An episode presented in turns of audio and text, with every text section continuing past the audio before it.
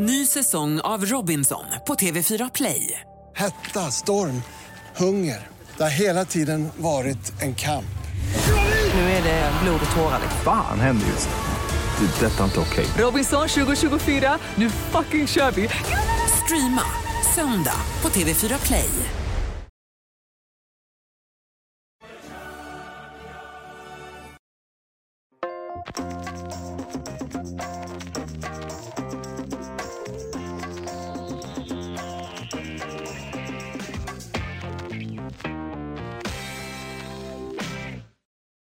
Varmt välkomna till eh, Eurotalk. Det börjar ju gå mot sitt slut nu med eh, alla de europeiska ligorna.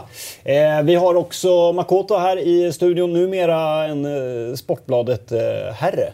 Ja, jag får fortfarande sitta i mitt hörn här bredvid Noah ändå, eller? Mm, eller vi blir får det- se. hur Vi tog ju, avhandlade ju den där Ja, ja, ja, ja, i tisdags. ja, men alla kanske inte följer båda programmen. Ja, det tar jag för givet att de gör. Nej, för sig. Ja.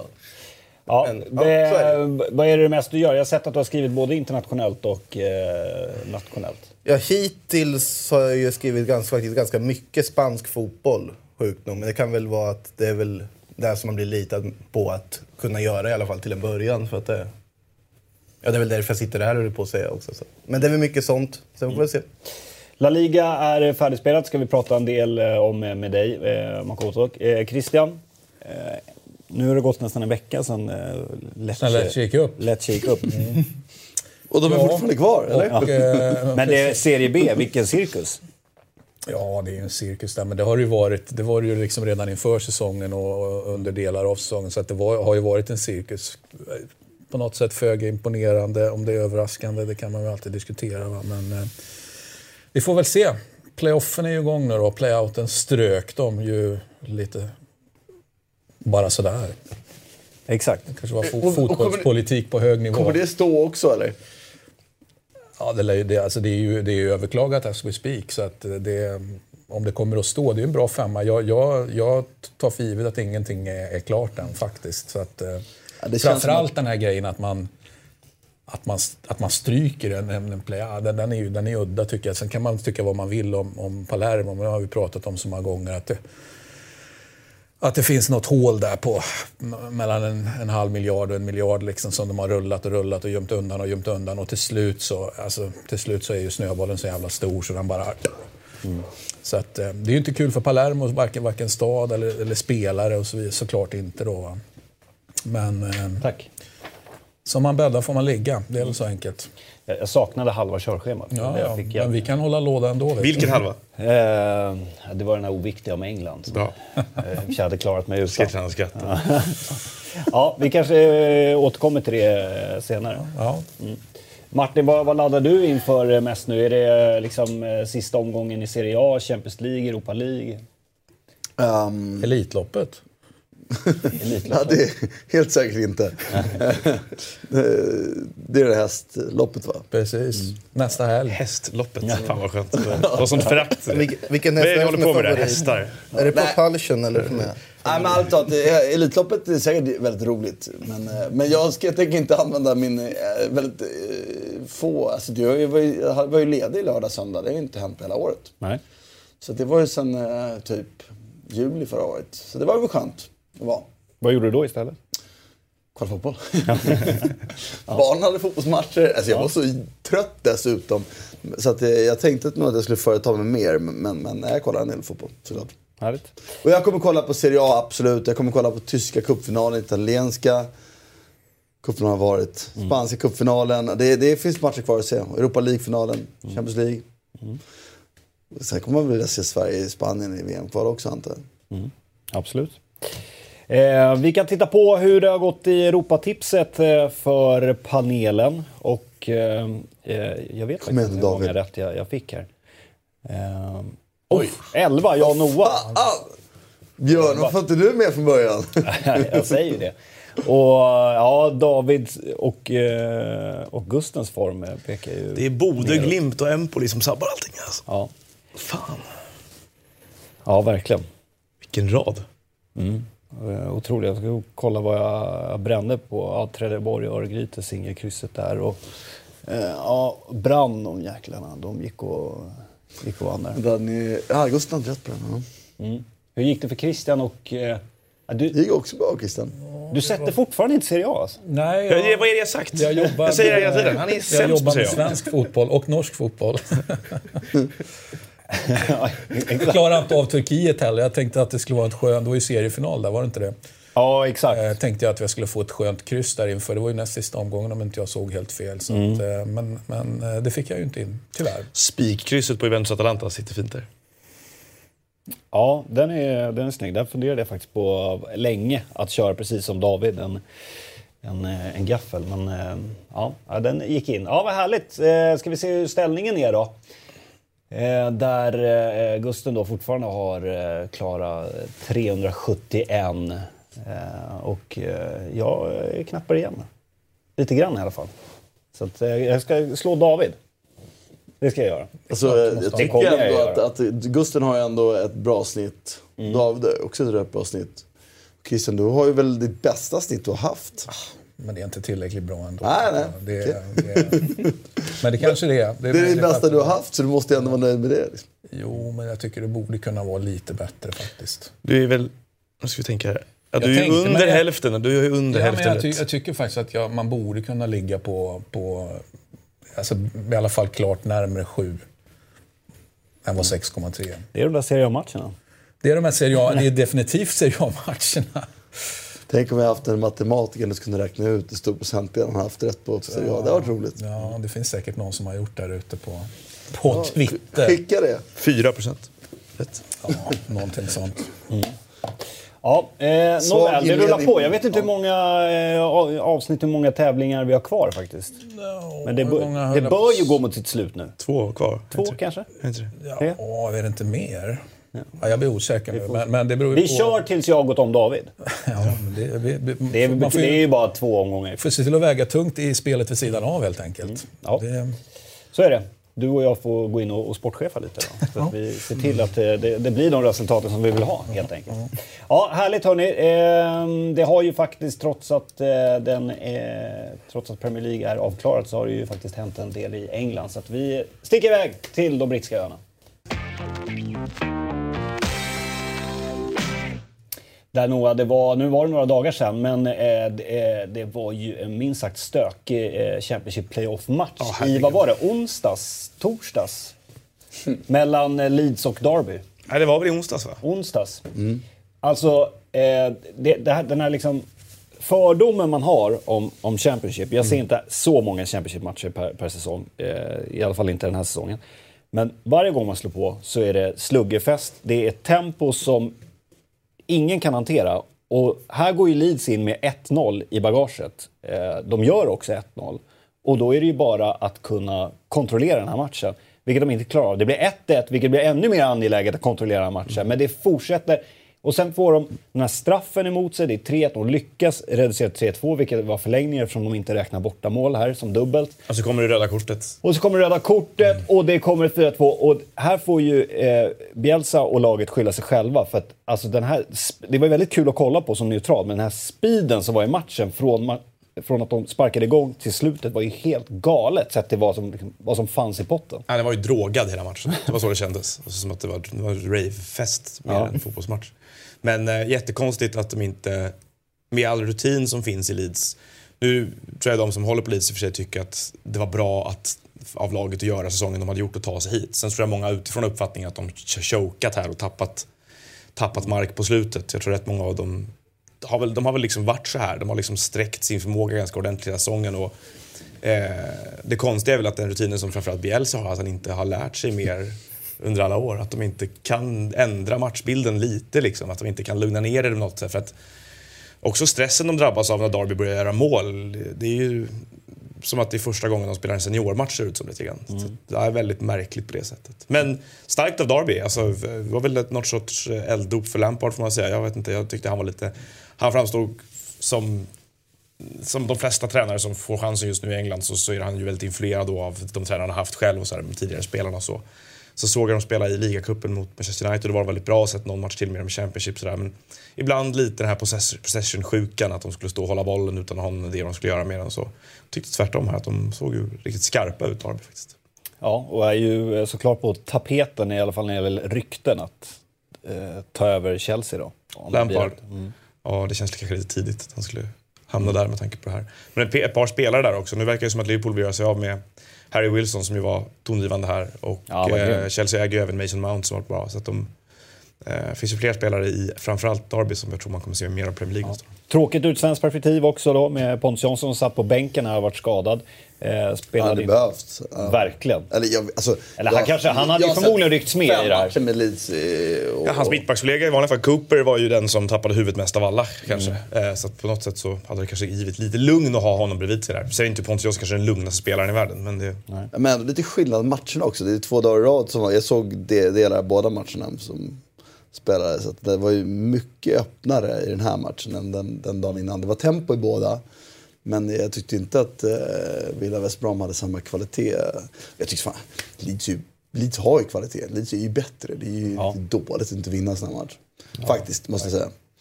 Eh, och, Casillas är ju, alltså de sakerna han gör i första halvlek. Han har ju tre, han skulle kunna ge bort tre mål om han har otur. Nu ger han bort ett. Men han om någon verkar ju falla offer för pressen här på något sätt. För att det är ju, han ser ju uppenbart nervös ut tycker jag. Fast han om någon borde kunna hantera press, tänker jag. Ja, men han gjorde inte det. Nej, de drogs med. så- Jag tycker också att det, det, jag blir mest bara beklämd. Jag tycker faktiskt att det- nivån var ganska dålig faktiskt om jag ska vara ärlig. Det här är topplaget på nästa högsta serien så blir jag lite beklämd över att det ska... För att jag tycker också beslutsfattningen, alltså, det är hysteriskt den här ytterbacken. Ta röda kortet. Berardi. Nej, ja det också. Men när, när han i slutet när de tappar matchen, står ändå 3-2. Vinner boll på egen planhalva. En bra, tar slåss med bollen på egen planhalva. i Leeds. Fortsätter dribbla sig upp till mittplan. Man var där liksom, okej det tog det loss. Spela bort bollen, ta det till en förlängning åtminstone. Men fortsätter dribbla, bli av med bollen och inte nog med att stanna där. Då är det, dyker han in i, i stötbryter på en press. Vilken yta de gör mål i. Det är hans jävla yta sen liksom. Eiling Så var det va? Ja, ja, det var det. Fy fan vad uselt. Men jag Alltså, tror, jag, tror ehm, jag, håller med om att den här matchen var ju liksom barnslig på det sättet. Sen är ju de här matcherna speciella. De är nog inte speciellt talande för de här lagen spelar över en hel säsong. Nej, tror jag, jag- jag på att nej, så mycket det- står på spel och det är liksom... Ja, det är klart att det blir lite extra som, som pumpar upp. Men de lag som är det, för man ser ju också en, en, en väldigt aggressiv press. Den är väldigt aggressiv från alla spelare. Men Mm. Den är inte sammanhängande. Så är du lite skicklig så skulle du spela bort den där pressen. Det gäller bara att ha klart för sig innan då vad man inte kan fastna i tycker jag. Det tycker jag de inte har. Eller inte kvalitet för att lösa i alla fall. Och sen tycker jag, jag har sett Leeds under året, tycker jag att det, Leeds har ju varit så här under året också. De har ju eh, fört, jag har ju sett toppmatcher, de har fört och så har de ändå inte vunnit, förlorat. Och de, har, tagit- de har dåliga att ta, på, ta betalt av Övertag. Övertag. Ja, Wigan- Wigan-matchen Sen framförallt. kan inte jag säga någonting, det är en intressant take, det har, inte, det har jag ingen aning om. Liksom. Där du sa nu att tittar man på ingångsvärdet i säsongen så borde de inte ens ha varit med där uppe. Och det kan inte jag uttala mig om. Så det är ju klart att det finns en Bielsa-kult runt honom. Framförallt om du håller på laget, han har tränat och det har gått bra. Så verkar det som att människor... Jag menar, vad han ger är ju en enorm upplevelse. Och även om de inte gick upp nu så är det här en säsong som Leeds-supportrar kommer komma ihåg jättelänge. Liksom. Det är en väldigt speciell säsong. Och hela hans, om, det här var, om det han lämnar nu så är det ju Bielsa-tiden kommer ju vara speciell, ett nedslag i historien. Det är ju inte att jämföra med Ja, vad har de haft mer? Vad heter han? Simon Grayson-eran eller vad, ta vad du vill. Ja, Förvisso tror jag han slog Manchester United borta i FA-cupen, men det finns väl andra. Eh, men eh, de som jag har lyssnat på i alla fall, då rätt många är ganska tacksamma för att de överhuvudtaget tog sig hit och tycker Och att de det presterade sak. bra som kom hit med det här spelarmaterialet. Men det motsäger ändå inte att de har chokat, för det har de ju. De har ju legat i toppen, då chokar man när man faller. Sen om den chokningen är, alltså det, att, det, att, det, att det kommer, att leder till ett rele, eh, mer, ska man säga, eh, relevant, vad heter det? Rättvisande. Rättvisande eller sätter förutsättningarna utfall över hela säsongen, fine. Men de var där uppe i en position. Ja, och det var jag väl- såg några av de här toppmatcherna. De var till exempel när de spelade mot Norwich. Ja, Sheffield United Eh, hemma. och Sheff- Sheffield ska inte prata om. Nej, nej, då var, det var ju ett lag alltså. som låste sig, tyckte jag. Men sen så, äh, även framförallt den matchen mot Wigan va, när de egentligen ska... Att den är så avgörande på slutet och de, ja, de borde göra 3-4 mål men förlorar med 1-0 Det istället. bästa egentligen med den här, hela det här kvalet, det var ju att Frank Lampard stod och sjöng den här Leeds-sången. Ja. Stop crying Frank Lampard. Eh, Oasis-sången som Leeds-supporterna sjöng med tanke på hela den här spiongaten som var då eh, från Bielsa. Ja, bra, stor humor åt båda håll får man säga. Ja, verkligen. Eh, är få- Snygg sång att göra en ramsa på Ja. och eh, den var eh, fyndig och eh, väldigt härligt att eh, Lampard står och sjunger den i omklädningsrummet sen. det här eh, scenerna på läktaren när Darby gör sina mål där. Man ser, man ser bara liksom kroppsdelar Ja. eh, som skjuttryck, alltså sticker upp ur. här. Det, jag stannade faktiskt, pausade och kollade på. Där är ben, där är en arm. Ja. Men Ja, det är ganska, ganska fascinerande ändå. Jag tänkte både den här matchen sen, om man går en division ner, heter- vilka var det? Charlton Doncaster, där, straffläggningen och firandet när de bara stormar planen. och kollar. Det är ju en match till fortfarande. Ja. Alltså, det, det, det firandet att man- Scenerna i Darbys omklädningsrum efteråt var som att de vunnit Champions Ja League. men precis, det, det är så fascinerande. Man, det är ju en match till de Ja, måste vinna. är- Eller är det så roligt att åka till London och spela på Wembley? Alltså det, Det är väl i och för sig. det är det ju i. Men ändå. Bra night out efteråt oavsett. Men angående... Man ska med- fira sina segrar. Ja, angående det med spelkvaliteten tänkte jag på en sak. Att, alltså, det är som sagt, Leeds har ju varit... Alltså sett till vad de har gjort under säsongen så är det ju ett nederlag att de inte tar sig upp. Men sen om man tittar på spelartruppen kanske det må vara så att de inte borde vara högre än så. Men det känns ju på något sätt om du kommer in med en liksom, spelidé, en kul fotboll som är liksom baserad på passningsspel och så vidare och teknisk. Så kommer du nå långt i den där serien. Titta på Wolverhampton, hade ju de ett mycket bättre spelarmaterial. Jo, det var hur de bara Men Djukanovic och Fulham förra året också. Ja, men det... Alltså om man vill se fotbollskvalitet så känns det ju inte som rätt liga att välja, men känslor... Ja, men det är bara passion fotbollskvalitet. För jag, tycker, jag, jag tycker nog att, att så här, när det gäller, Norwich i år samma sak. Har spelat jättebra hela säsongen tyckte jag. Det. När det gäller pressspel så är det en rolig match. Jag tycker också, det kan jag sakna lite, det är ju verkligen den här, man, folk tar sig hela vägen in i press hela tiden. På ett sätt som man inte gör längre i Premier League. Nej. Och det finns en anledning till det, för att man blir bortspelad. Men, men här får de mer betalt för det och det tycker jag liksom, det är också en viss typ av kvalitet.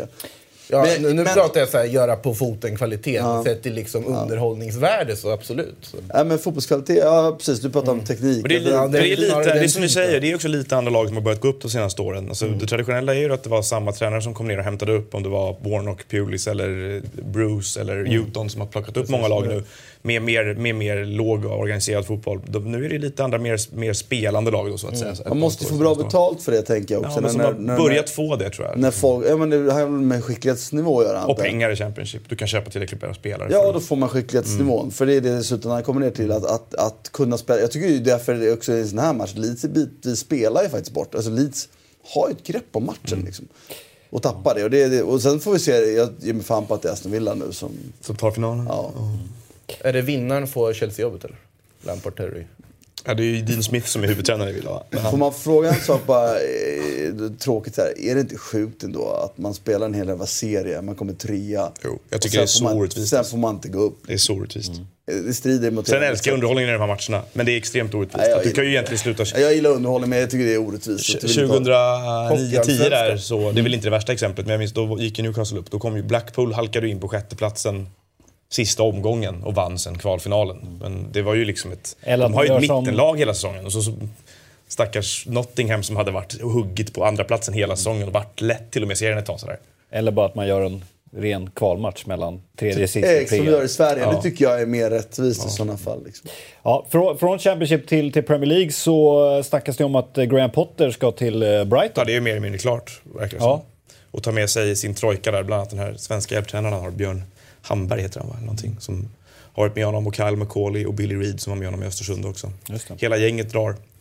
Och det verkar ju uppröra många i Swansea som samtidigt förstår varför han sticker. Därför att eh, de verkar ju inte ha någon styrsel på klubben alls där. Och har man läst, jag har följt med lite i walesisk media under året där han har blivit väldigt uppskattad.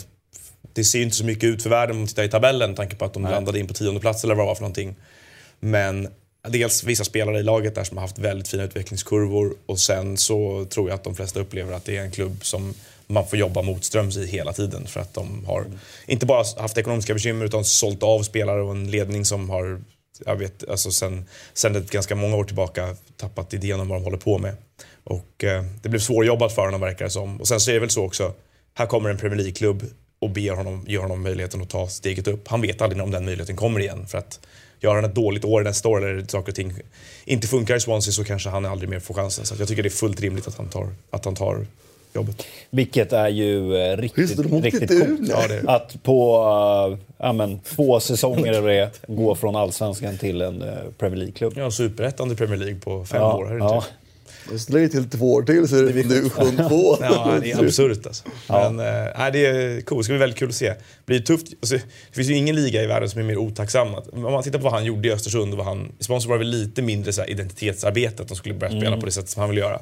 Men det finns ju det är en svår liga att be om tålamod för att utveckla den typen av spel i. Framförallt när du har en klubb som Brighton som har ett spelarmaterial som har anpassats till någonting annat. Nu var väl stora kritiken mot Luton i slutet där och jag förstår det som att de hade rätt stora investeringar i spelare som de tyckte att han inte kunde få ut någonting av för att de spelade för, för sterilt då, om man vill kalla det så. Men ja, det, känns som han har, han har en uppgift framför sig här nu. Att, eh, att få fart på det där snabbt. Man är ju ganska biased kopplat till att han har de här Sverige-kopplingarna men samtidigt känns det som ett sundhetstecken ändå. Att ett lag som Ja. Brighton väljer att testa Absolut. något sånt här snarare än att liksom gå till de här gamla drakarna. Som man, Ja, ja, ja nej, det är ju klockren det, rekrytering. det är ju jätteintressant att se och det är ju vågat på ett sätt också att göra det. Och det är friskt och skönt och Absolut. nytänkande. Absolut.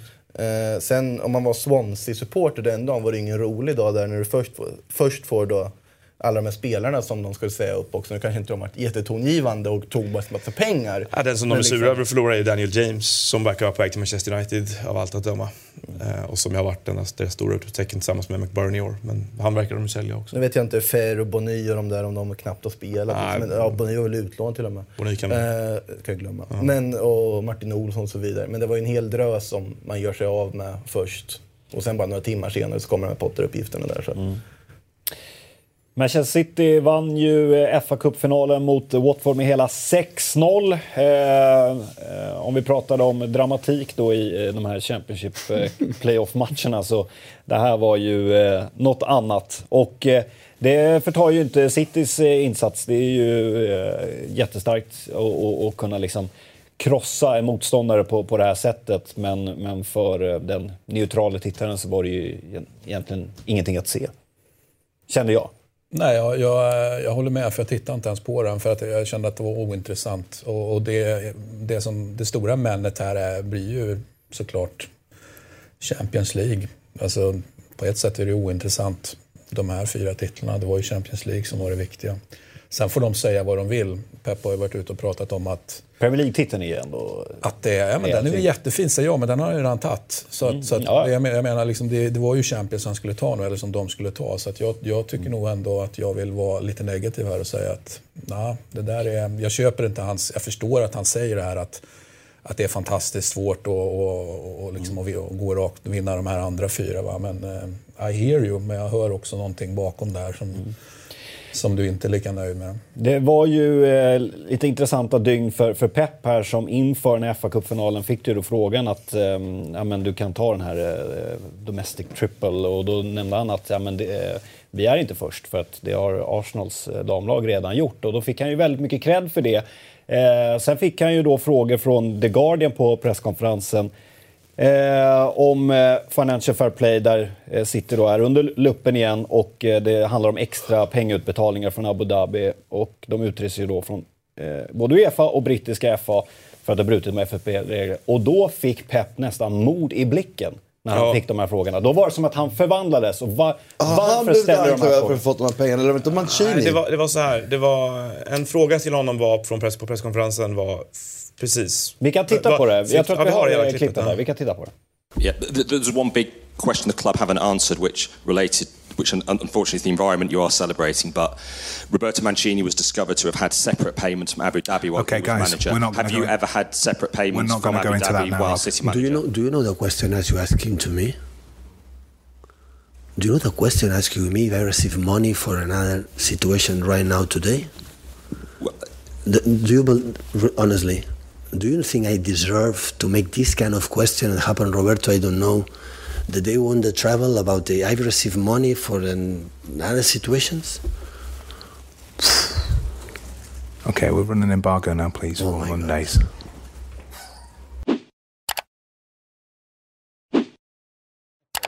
Han eh, som spelar då, den här Gomorra-ledaren. Eh, det är lite den... Eh, dels är ju ganska lik, men eh, eh, och, alltså hela hans och hur han, alltså Ja, hans men det här hade- retorik. Vi säger Det här, ju- han hade ju aldrig uttryckt sig på det sättet om du nu ska jämföra med, med, med Gomorra-ledare. Det behöver man liksom... Skådisen. behöver man inte... Ja, okej. Men jag tycker det är intressant det här, hela den här grejen som ju ledde upp till, till att frågan ställdes här. Nu är vi återigen på det här, varför blev, varför blev eh, City så stressade? Så att, jag menar, det börjar spridas rykten hit och dit. Det, det normala kan man säga att du kanske väljer att inte kommentera, eller du kommenterar ganska kort i alla fall. Medan City får, i, i mitt värld någonstans, bli väldigt stressad och, och går ut med vi är jättebekymrade över att det är så här och det finns makter som kämpar mot klubben och så vidare. Och återigen, så är det amerikansk media. Det var ju New York Times i det här fallet. Vi har pratat om det tidigare att det, det, det kommer allt mer intressant borta från Wall Street Journal, från New York Times som visar sig få betydelse liksom i, mm. i den här... Det säger någonting om, Men, om, om mm. dagens fotboll också. Att de, de, från att de inte hade överhuvudtaget eh, berört det här så, så spelar de en men, roll. Men det finns ju massa lager av det här. Det ena, det ena är ju Peps reaktion här som säger mycket om honom. Han, det var inte första grejen. Först var han ju ute och menade att engelsk media ville att Liverpool skulle vinna ligan. Det var ju någon vecka innan eh, City faktiskt vann. Eh, veckan efter så anmärkte han på en presskonferens att eh, Daily Mail hade haft en löpsedel med om Pogba samma dag som City vann ligan och att det var ingen som brydde sig om City. Och sen så när det här kommer då så blev han väldigt förnärmad av att frågorna handlade om andra saker än att de hade vunnit eh, titeln. Och det är klart att man kan förstå att han tycker att det känns tråkigt när han har vunnit sin tredje titel att behöva sitta och svara på såna här saker. Samtidigt så är det ju liksom, de är inte där som cheerleaders utan de får ju fråga om vad de vill på en presskonferens. Mm. Eh, men eh, då kan man gå tillbaka och tänka på Pep och varför han kom till City och sådär. De som följde honom i Bayern München var inne på att han manade väldigt mycket till det här att han, han ville till en klubb där eh, det inte fanns en lika tydlig spelmässig identitet. Han inte slapp förhålla sig till tradition och historia på det sättet och sådär. Få skapa någonting eget, lämna en legacy efter sig. Och det hänger ju på ett sätt ihop här att då hade väl han, precis som Abu Dhabi-gruppen, en idé om att det gick att göra och lämna någonting väldigt omtyckt efter sig i det här fallet. Och det som är ganska tydligt nu med City är ju att Ehm, och det här är ju referens till en text som, som kom idag eller igår i, i brittisk media alltså från den här Ken Early som jag pratat om två gånger på kort tid här nu men som var väldigt bra. Som tog, just, tog upp just det här, vad, vad, är det, vad är det som gör att, att omgivningen, den neutrala åskådaren ser på Citys framgångar på det här sättet? Ja, det, den känns mer som en transaktion än en triumf. Och det är inte att ta ifrån Pep någonting, eller de här spelarna som såklart är fantastiska på sina yrken. Jag tror de flesta håller Pep som världens bästa fotbollstränare. Och den här truppen, som, individuellt många av de här spelarna fantastiskt bra också. Men själva segern, framgångens natur, den är ju inte så att man liksom eh, den saknar den här fundamentala dramaturgin på något sätt. Så det menade han på också i den här texten. Att det, och det är väl den känslan som för de flesta har. Och det passar ju inte Pep så jättebra. Att liksom han får inte den credden han tycker att han skulle få här för sitt jobb med City. Han upplever snarare att, då att det finns massa ifrågasättande av sättet som City har vunnit på. Men coachar du ett lag, precis som för PSG, ett lag som har finansierats av oljepengar till en titel så det var samma sak med Chelsea liksom, när, de, när de satte igång under Abramovic. Att ja, det kom alltid en disclaimer efteråt att men det här har ju också med det här att göra. Och det är, jämför man då med till exempel Manchester Uniteds framgångar under, under Ferguson så var det ju framförallt massa intelligenta beslut på ledningsnivå som gjorde att de kapitaliserade på den kommersiella utvecklingen, som investerade i arenan vid rätt tillfälle, som byggde en kommersiell infrastruktur, som flyttade upp spelare från sin akademi som blev stora stjärnor på många sätt. Så alltså det, det, det, finns ju en betydande skillnad däremellan. Och för hans del nu och för, för Citys del så måste man börja på något sätt betrakta de här, den här tioårsperioden utifrån, tänka vad är det de har lämnat efter sig.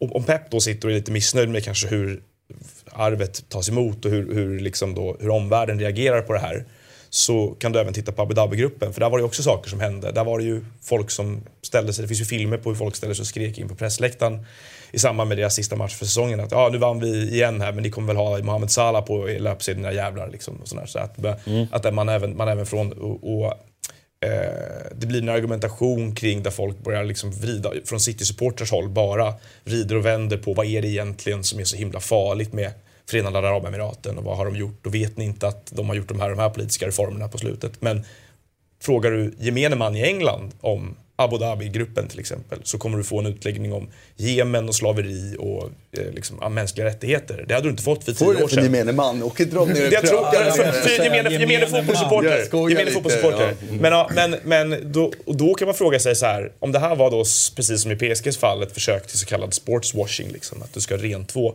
den här regimen genom att äga ett fotbollslag. Har inte fött en motsatt effekt? Har inte folk fått upp ögonen mer för vad de här regimerna håller på med och lärt sig använda det som ett slagträ mot City-supportrar då, i, i sportkretsar i alla fall? Jag är, jag är nästan övertygad om att det är så det har blivit snarare. Det känns, alltså jag håller med dig där du säger. Men det känns på något sätt som att också, och du är inne på det lite med att, att Guardiolas liksom framgång och det han har åstadkommit med City.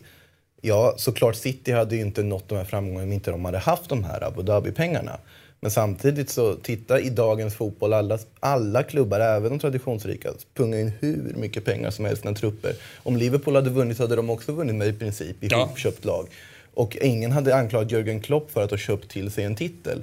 Så att liksom tränar, man måste separera tränargärningarna och liksom klubbens och spelarnas gärningar från liksom det moraliska i hur klubben fått sina pengar. Om du förstår, förstår du vad jag menar? Att det finns Ja, men det- det poängterar- det sa jag också. Ja, men Alltså- precis, det är det jag menar. Att den bara förtydligade det är verkligen Ja, men viktigt. det, det där är jag helt med på. Och det var det Ja. jag sa också. Det tar inte ifrån Pep någonting av arbetet Nej. och så vidare. Men det finns också gradskillnader. Man kan inte låtsas att vi pratar om samma investeringar i Liverpools trupp som vi gör i Citys över den senaste Alltså jag vet inte vilka 10-12 pengarna kommer ifrån som äger Liverpool heller.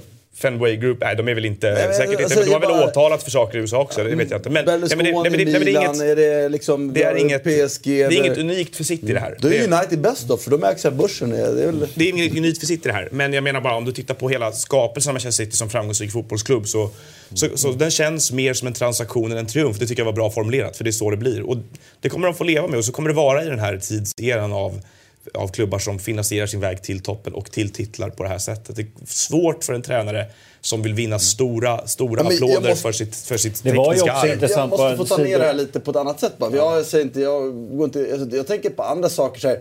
Jag förstår att han blir irriterad över en sån fråga. För den rör ju inte honom. Det rör ju, vad jag förstår, Mancini. Det, det, är, lite, det är liksom på ett sätt lite opassande. Samtidigt som det är en... Det vill bara svara mycket... Det har varit lätt att dementera det. Bara säga att jag vet ingenting om det här, det är inte min sak att svara på. Nej. Punkt. Det har varit lätt liksom. Och det är väldigt klumpigt skött. Och det är, men så här, jag vet också att det finns här, en...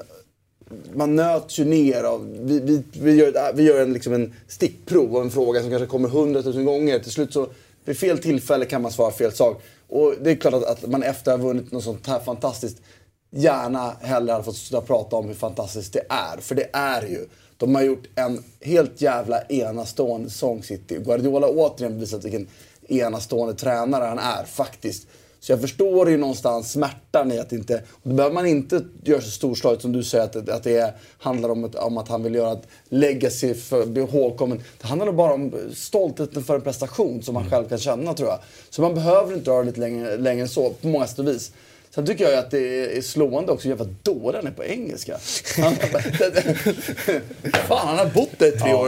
Han är begåvad. Lär dig engelska bättre. Kan du svara bättre på de frågorna? Och jag tycker också, det, det, jag håller med Christian lite angående matchen.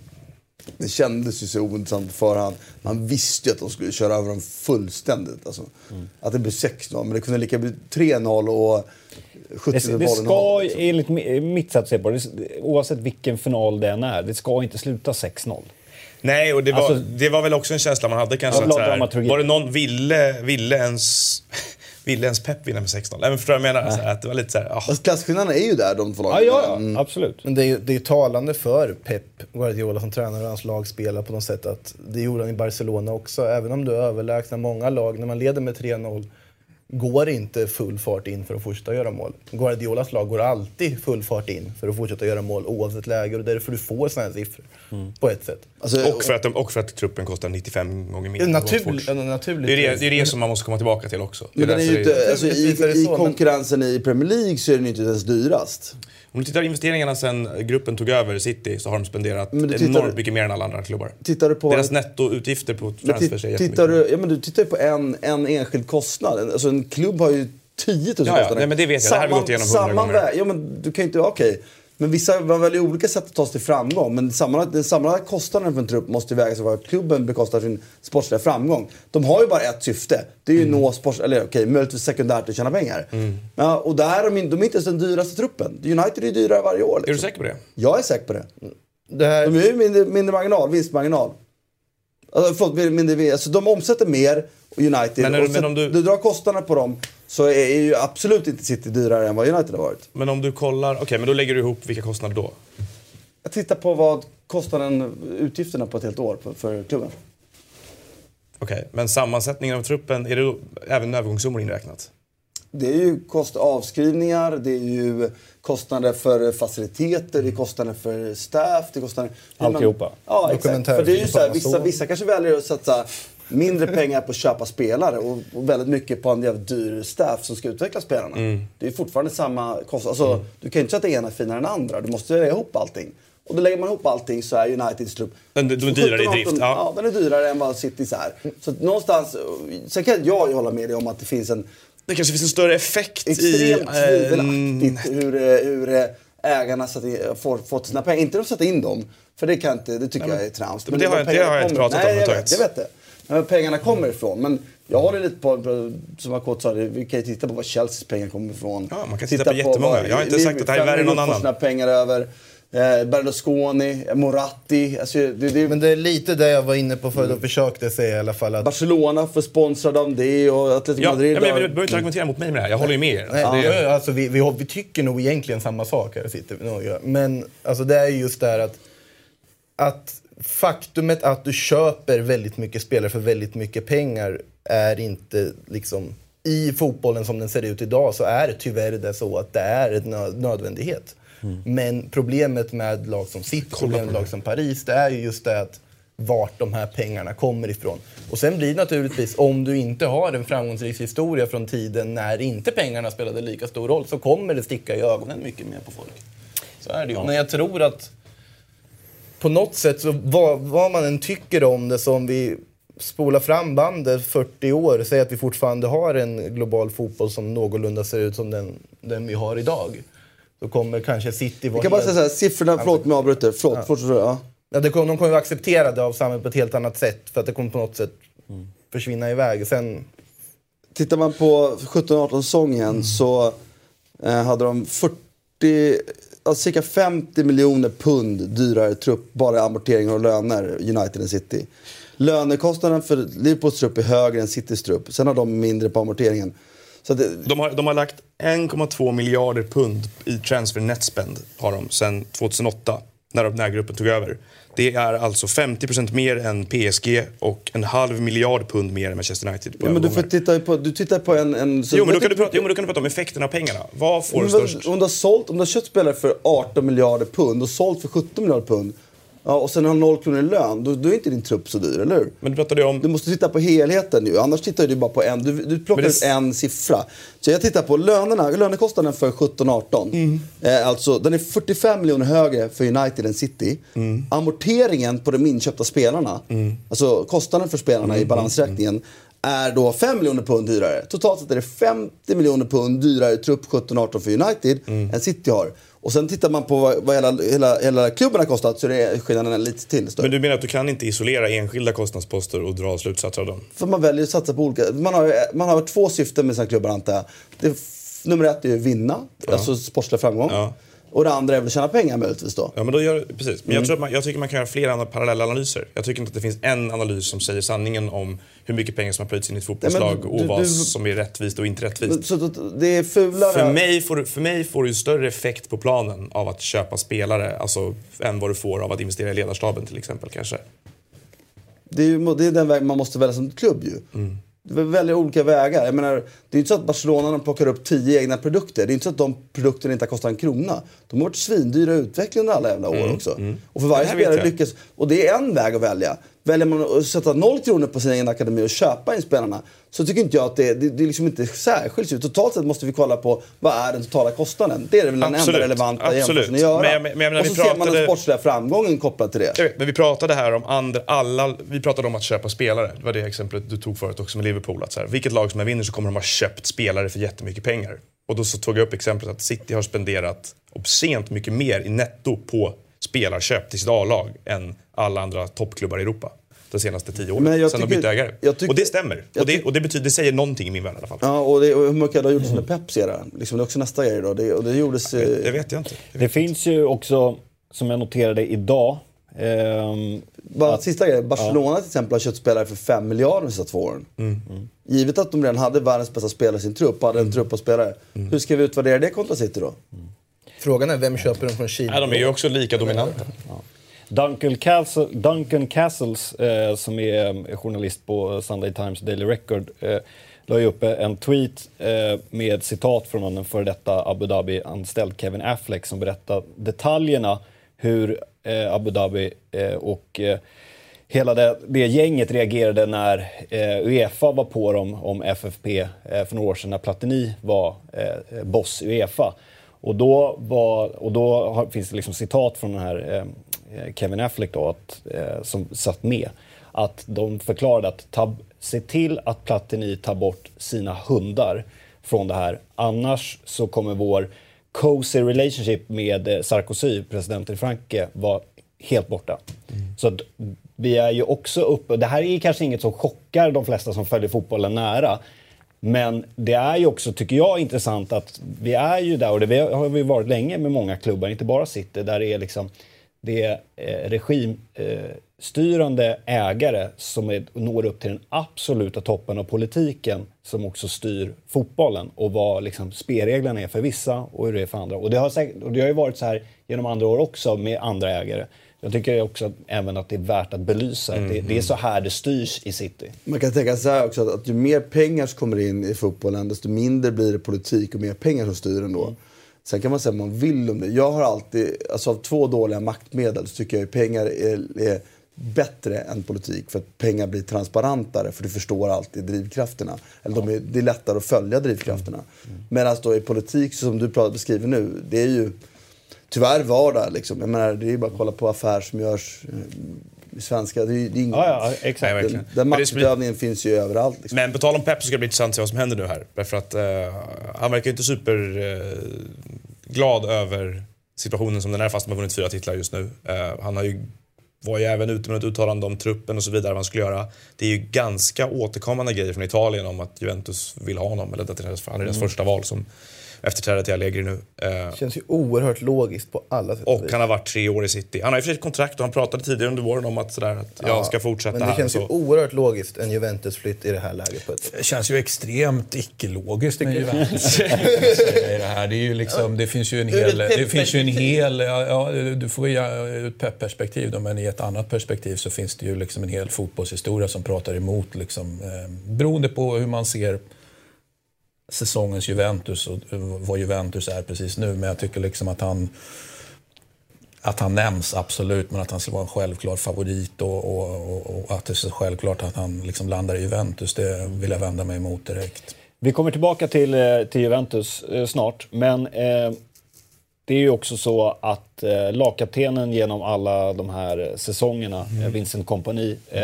meddelade i helgen att jag, jag lämnar och eh, jag slutar och jag blir istället player manager i Anderlecht. Eh, Mm. Som är i kris, så där behövs han. Ja, verkligen. Och där vill han ju då implementera lite den här eh, Pepway-fotbollen, Mm. nämner han ju.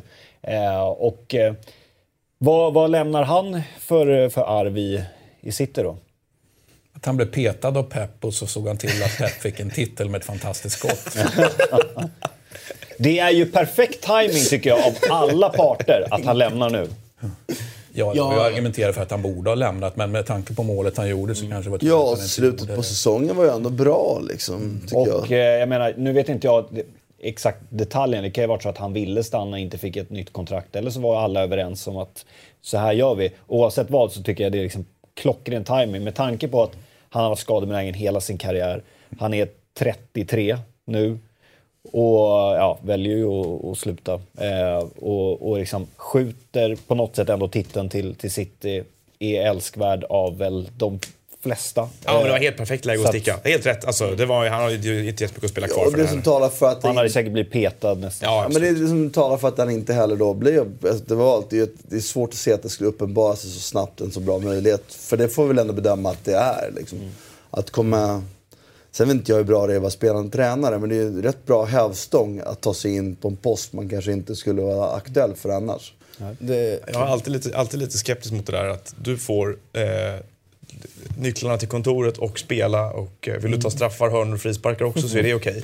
Det är Man gen- underkastar sig en person sådär mycket som en klubb och så blir det inte som man har tänkt sig så är det ganska skört Det är en gen, fin genväg för kompani att ta sig Absolut, in. Jag har svårt att se att han skulle kunna bli tränare för Anderlecht utan att kunna här använda det andra. Alltså- Sen säger jag ingenting om spelande tränare, för jag tror Nej. också att det är en prekär situation. Men om uh, Keisuke Honda kan vara förbundskapten över Skype för Kambodja samtidigt som han spelar i Australien så kan Company sköta en dubbelroll. Kan man, kan man fråga sig om kravbilden på, kravbilden på de olika ja, platserna? Såklart. Men det finns, alltså, jag tycker det finns något väldigt liksom, ödmjukt och fint i också tajmingen sett till att han annonserar det här efter att de har spelat sina matcher. För att om han hade annonserat att det här är min sista liksom, vår i city någon gång i mars då ska det tackas av, det ska skinka plakat hit och han ska gå ärevarv och sånt. Det är någonting liksom ödmjukt och nedtonat i att man bara säger det efteråt. Ja, men det här var sista. Mm. Som... Du, du, säger att du har, du har börjat tröttna på de här uh, avtackningarna. Farewell tour. Mm. De, de, är ganska många nu. Ja, Gerard, alltså, Gerard sa att han skulle sluta tre månader i förväg varpå det blev avtackningsceremoni på alla arenor i England i Precis. Det, flera månader. Mm. Så han har inte släppt någon eh, Netflix-dokumentär om att eh, det här är sista säsongen? Dokumentär? Eller har det varit Amazon Prime då? De har inte tid att sända det för att Griezmann har släppt tio just nu. Nej, exakt. Det blir han fick ett stopp på sin sista ja. Fick han det?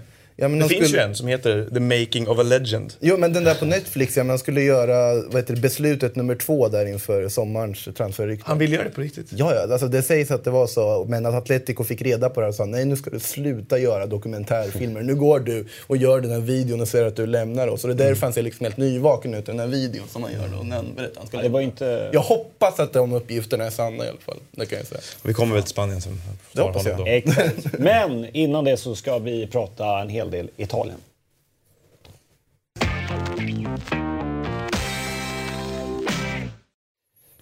Där eh, alltså Allegri eh, lämnar eh, Juventus och då undrar man ju vad, vad Christian tycker om hela den här situationen och vem som kanske kommer ta över och vad som händer med den här mannen. Ja, men jag tycker det var perfekt timing. Det kändes ju som att det hade nått vägs ände. Vi har pratat om det tidigare och att om det var så att han skulle fortsätta en säsong till så var det berodde det framförallt på att Juventus inte hade identifierat eller inte har den identifierade personen som skulle ta över tillgänglig. Mm. Så så sätt så tycker jag att det känns bara... Jag tycker liksom det känns bra helt enkelt. Och självklart de här orden direkt efter när de åkte ut mot Ajax. Det, var ju, det, är liksom, det är sånt man ska gå ut och säga. Han ska gå ut och säga det han säger. André Agnelli ska gå ut och säga det han säger. Sen efter det har det blivit någon slags vakuum eftersom man också då eh, varit väldigt tydlig med att det, det kommer att bli ett, eh, ett möte. Inte ett möte efter säsongen utan innan säsongen är slut. Så, så då får man ju den här situationen att alla ska gå och vänta på har mötet varit än och så vidare. och så vidare. Så att det, luften har ju gått ur Juventus ganska ganska rejält kan man ju säga. kan man ju diskutera på om det var Ajax-förlusten eller om det var liksom Allegri-situationen eller om det var både och då kanske. Så att eh, jag tyckte det var, jag tyckte det var bra. Jag, jag, jag tror det är bra, men jag, jag är också lite... Som jag kanske sa förra veckan här, så lever jag fortfarande i tron att det fanns en deal med Zidane som, som Juventus var, var liksom väldigt... Eh, Sen att inte den var fullt ut påkritad, men det fanns garanterat en handshake och sånt där. Och sen så dök Real, Real-grejen upp och så helt plötsligt så står Juventus utan då det som jag uppfattar som deras första val. Då. Så det blir en spännande situation då. Och nu tycker jag att väldigt mycket lutar åt eh, jag tycker att det lutar väldigt mycket åt Simone Inzaghi. Jag kan inte se det på något annat sätt. Ja. Sen nämns ju såklart en del andra namn. Alltifrån Sinisa Mihailovic, vilket ju är ja. det mest absurda. Han ska vara kvar nu Det låter helt sjukt. Ja, jag blev chockad när jag såg Gazettan hade med hans bild och, namn. Som, ja, men hur men kan han ha tagit på Aktuellt? Det är helt absurt. Nej, men det är, det är, han, alltså, jag, frågan är, han har ju en personlighet som gör att han, han, han, han klarar av en väldigt tuff liksom, piazza. Sen om han är en sån bra tränare, men han har ju han har ju en, en, en självbild och en personlighet som gör att han kan gå in och ta rätt mycket. Sen om man kan utveckla det han går in och tar över tid, det är väl en annan femma. Så det mer handlar om hur bra staff han har sig och hur bra han är på att lyssna på dem? Ja men exakt. Och det, och det, alltså det kommer jag ihåg när jag, när jag diskuterade Sinisa med, med italienska fotbollsjournalister när han, precis när han startade. Och han, han, var ju, han var ju staff själv först åt, åt, åt Mancini. Det var ju så han startade.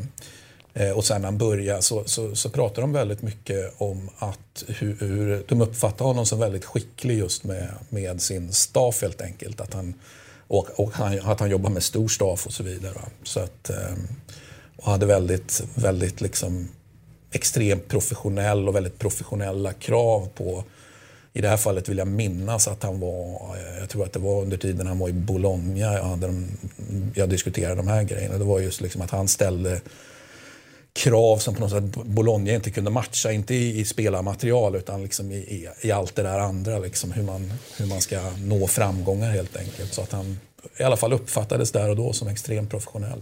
Alltså jag måste ju också säga, apropå Allegri och det här, att det Christian sa, att det är ju... Eh, alltså jag tror inte Allegri kunde fått ett bättre heller tillfälle att gå på ett sätt. Nej, jag håller med. Därför att det är ju... Eh, nu blir han ihågkommen som en vinnare. Mm. Att inte ha tagit de Champions League-finaler år, sett i perspektivet att man har varit i två stycken, givet de andra giganterna som har funnits samtiden och vunnit alla titlar så Ja, det, det, det, är på alla vis perfekt timing och bra spelförståelse då för, att, eh, för alla inblandade parter faktiskt. Mm. Och det blir väldigt spännande som, som händer. Där Simone Inzaghi, jag är ju spänd på. Men det har varit mycket roligare om Makotos tes som pepp. Va? Det men alltså, det, nu, nu går jag emot lite där. Tycker du förresten Sinisa är mer logiskt än Guardiola? det tror jag. Alltså, jag, nej, jag, jag bara sa att Sinisa nämndes. Ja. Jag säger inte att det är mer logiskt. Men jag menar om du tittar på Juventus historia så ska ju inte Pep eh, vara där överhuvudtaget. Det är liksom en superoffensiv tränare. Han är dessutom en eh, italienare. Liksom italienare i det här fallet är ju, är ju man, man vill ju helst ha en italiensk tränare, så är det ju bara. Men det blir också ett väldigt häftigt test på, på André Agnelli. Som att, eh, alltså, han är ju väldigt tydlig med att han tar Juventus in i framtiden. Och han Exakt. Och vad har de lyckats med i Europa sätt. relativt sett? De har lyckats med Italien. Tidigare va. Så, och det, det skulle kunna vara ett argument för att han då kan göra någonting som man egentligen inte kan göra i Juventus. Jag, jag, jag tror väl kanske att han ska vara lite det känns lite hybris. Jag har sagt det tidigare, han har extremt gott självförtroende. Men han har liksom balansen mellan det extremt goda självförtroendet och hybrisen. Hade inte Guardiola och, och Ronaldo också Men det är ju lite, men, det är ju lite Pochettino? där jag känner. Ja, alltså, Pratas det väl ja, det om som en kandidat? Ja, han nämns ju också som en kandidat. Sarri nämns ju också som en kandidat, bara för att vara, om nu ska ta alla som, alla som nämns. Liksom, så att, eh... Men Sarri känns väl på samma sätt som Pep då, att han kommer från en skola som kanske inte rimmar 100% ja, med Juventus. fast han är italienare. Ja. Så alltså, att, eh, det, det är liksom... The pros and cons På något sätt så blir ju också, det är just, just det jag tänker att det, det som är logiskt är med tanke på Juventus förvandling till att bli något sorts, eller åtminstone försök till att bli något globalt varumärke alltihopa med den nya loggan som kom med dräkterna som har gjort också med tanke på liksom den amerikanska marknaden och så vidare som en del i det. Och den här alltså, desperationens ambitionen att ta den här Champions League-titeln, verkligen cementera den. Mm. Ronaldo-värvningen var ju bara ett rent tecken på att det är Champions League vi ska ha. Det var inget snack om det. På så sätt är dessutom Allegris avsked nu logiskt för om det går en säsong till utan Champions League-titel och en till, då kanske det är där snarare han på något sätt blir åkommen för. Nu är det ju Champions League verkligen som kommer ligga på deras radar. Nu kanske inte Guardiola vunnit flest CL-titlar och alla har misslyckats kanske, kanske inte är så jättesmart att ta Guardiola då. Nej, men Guardiola är ju sett till hur, vad han har gjort med lag, hur han förvandlat lag, så är det, känns det som en logisk tanke för Juventus att vilja se vad det kan ge för någonting. Samtidigt som för Men Juventus vill inte spela den typen av fotboll. Liksom. Det är ju så. Va? Om det inte nu så att Andrea Agnelli har någonstans bestämt mm. sig för att man att kanske de vill, vill göra det. Men de har ju en hel historia av att inte vilja spela sån fotboll. Det är det Juventus det, går ut på. Det att finns inte en, spela Guardiola-fotboll. Det finns en annan aspekt också som, apropå vi pratade om ekonomi tidigare. Juventus har ju ett underskott som nu måste balanseras på något sätt. De kan inte liksom mot Financial Fair Play hålla på och dra på sig kostnader. Utan det är väl rimligt angående de här treårscyklerna att de faktiskt måste hålla ner det på något sätt också. Så att det, det talar ju, tycker jag, för Simone Inzaghi också. Att du får en tränare som inte kommer kunna ställa samma krav. Inzaghi tycker jag känns som ett sunt val. Alltså jag tycker det känns och spännande ett, val, ja, tycker jag också. Perfekt att låta oss se om han klarar den plattformen också. Jag är inte alls säker på att han gör det, men det är ju å andra sidan... Det eh, finns ju en uppsida i att han, exakt, att han visar sig vara... Fantastiskt bra jobb tycker jag i, i Lazio ändå. Liksom. Även om i året inte har liksom, burit hela vägen så är det ändå en... Jag hoppas det blir han, det vore kul. Ja. Eh, och det är ju en eh, tabell, kanske kommer till. Ja, nej, men jag tänkte också när det gäller Allegri så var ju, tror jag var Gazettan som var inne på att det är bara några få procents chans då att han skulle ta över Bayern München till exempel. Det är snarare att det lutar åt att han tar lite uppehåll. Ja, det får vi väl se. Om han, jag kan tänka mig att du är rätt slak efter fem år i Juventus. Det betyder ju att du har varit under lupp liksom 24-7 i fem år. Det kanske kan vara skönt att ta ett break. Eller så är det inte det, för du vill, du vill upp och köra. Jag tror ju att han, är fortfar- jag tror ju att han ändå är ganska sugen på utomlands. Det har, vi ju, har ju hans eh, mentor då pratat om tidigare, liksom Giovanni Gaglione. Och då, då var han ju... Det verkar ju ändå ha varit väldigt nära Chelsea där och då. Att, eh, Och det är ju, jag om Sarri går då så är det ju en perfekt Chelsea-tränare. Kan man ju tycka. Ja, jag vet att det var många Arsenal-supportrar som eh, Ja, förra ja. säsongen då drömde Klart, om... Man hade velat ha honom om han är liksom är tillgänglig. Så är det ju. Men Bayern München, PSG, Premier League är ju troliga nästa anhalt. Jag ser inte lika troligt att han hamnar i Spanien. Utan det... Nej, det är ju att någon ska gå på. bara- Det här är ju en extremt alltså, taktiskt på det sättet, eller, eller åt det defensiva hållet. Alltså, det, det, det är ju inte riktigt kompatibelt med de stora klubbarna. För han kan ju inte ta vilken, vilken klubb som helst om han slår ett spann. Han måste ju ta något riktigt stort i sådana fall. Va? I alla fall i det här steget nu. Ja, så då, då, det håller med. Den känns ju inte riktigt lika trolig. Och det känns som att han borde klara sig ganska bra i Premier League ändå, faktiskt. Ja, det tror jag. Det tror jag. Det är ju- Så det är, jag säger det, PSG. Bayern München eller Premier League, det är de nästa stegen. Ska vi titta på hur tabellen ser ut då inför eh, den, den sista eh, omgången? Omgång 37 eh, spelades ju nu där vi har Lazio och Bologna då med en, en hängmatch. Där vi ser att kampen om Champions League-platserna blir ju väldigt, väldigt spännande. Samtidigt då som Fiorentina faktiskt finns en risk att de åker ur. Ja, det gör ju det. Dessutom möter de ju Genoa i sista omgången. Så att det, det, det kommer vara en del som sitter på nålar, kan vi väl konstatera. Men, då. du, men Det det, går inbördes inbördes möten. före? Yes. Ja, då är det ju verkligen risky alltså. Så att, Och då spelar 0-0 första tror jag. Så att det är en vinst för... Men det är också, om, även om Jena slår Fiorentina så ska ju då Empoli vinna också. Vad var det som hände i Bara mot Empoli? Atalanta borta mot, Alltså- nej. Nej. borta mot Inter. Mot Inter. Men det kan Så- man göra med tanke på hur Inter är just nu. Ja, ja precis. Det, Och Empoli är i form, absolut. Här ser vi då resultaten från helgen eh, och eh, hur den sista omgången kommer att eh, se ut. Då. Man kan ju tycka att det är svagt rent fotbollspolitiskt av Genoa då med Cagliari som redan är klara. Att det inte bara, du får väl se till att köpa den matchen då eller, eller lyft, lyfta en telefon och låta Vad saker är och skillnaden på att lyfta en telefon och köpa en match? Nej, men jag menar, jag, jag menar Det olika inte... sätt bara. Jag så här, Idag kan du köpa via eh, Klarna. På.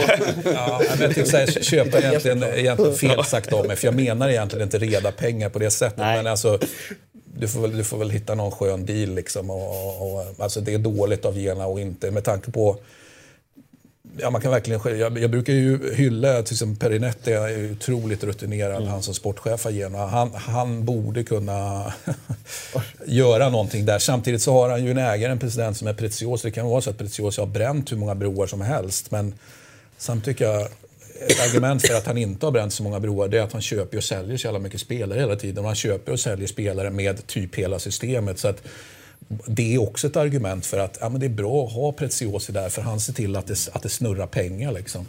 Så, så ett underbetyg då att de, inte kan, att de inte kan styra upp den matchen. Det är i alla fall en väldig massa matcher som gäller någonting i sista omgången. Och det är ju lite unikt. Inte bara i Italien utan i alla ligor. Nej, Fiorentina-Genoa blir ju eh, väldigt spännande att, eh, att följa. Eh, om vi tittar på tabellen igen då och så ser vi kampen om, om Champions League. Vi ser Atalanta och Inter på 66 poäng. Eh, Han var ju fan nära att vinna mot Juventus nu. ja, verkligen. Det var ju tio minuter kvar va? när Samtidigt som Ronaldo väl brände typ öppet mål. I, Jävlar vad ovass han var. ja, och han jagar ändå, nu är det ju kört i och för sig med skytteligan. Men... Blir det inbördes även om det blir så här trevägs lika? Ja. Blir det inbördes tabell? Inbördes tabell. Mm. Och då har Atalanta bra resultat va? Atalanta-Roma har väl 3-3-3-3 något sånt där? Det är inte det? Alltså, det är ju... ehm, Så du spelar in Roma i den här också. Det var offensivt. ja, exakt. Det känns som att Roma Leker med tanken. Roma har ett utgångsläge som är väldigt Och dåligt. Atalanta möter Sassuolo hemma, eller hur? Ja. Jag tror ju att, eh, att Inter ändå klarar det. Alltså, klarar man inte att slå Empoli hemma sista matchen, eh, då, då ska man inte Champions League göra Finns överhuvudtaget. det nog ett jobb ledigt där? Det gör det väl oavsett, Det gör eller? Ja, det kan jag. Det är... Så det är väl troligt att de fyra som är där uppe ändå tar det, tror jag. Atalanta på något sätt ändå kommer klara det. Det vore ju fantastiskt om Milan inte gick förbi Atalanta för italiensk fotbolls skull. För Atalanta kommer inte kunna satsa pengar om de spelar Champions League nästa år. Liksom. Och det vore bra om för, italiensk fotbolls konkurrenskraft i Champions League om de tre riktigt stora lagen är där ändå. Men det vore kul med Men ett nytt jokerlag Ja, nej absolut. Och Gasperini, ni vet vad jag tycker om honom. Och Gasperini snackas det väl om Roma? Ja, det påstås ju till och med att han, har, att han redan har kritat på där. Vi får väl Ja. se om det stämmer. Men ehm, det, det, Det är väl bra. Det är lite för intensiva rykten för att det inte ska ligga hyfsat mycket i dem. Det, ehm, ja, det blir spännande att se. Det, Sen får vi komma ihåg här också, jag tänker på om, om Cristiano Ronaldo ska betyda någonting i någon slags situation här med vem som ska gå vad, så har ju han gått ut och berättat vem han vill ha som ny tränare. Han tyckte ju att det vore Ja, men att han gärna, jag menar, han är typ gärna Ancelotti och Mourinho nämnde han ju som, som Jag tränare. tänkte Han säga det. Jag tänkte det. säga det. Om du pratar om i termerna vem som har vunnit Champions League-titlar så har ju ändå Guardiola vunnit två. Och mig vetligen så är det bara en aktiv tränare som har vunnit fler på rak arm. Och det är ju Ancelotti. Och han får ni ta.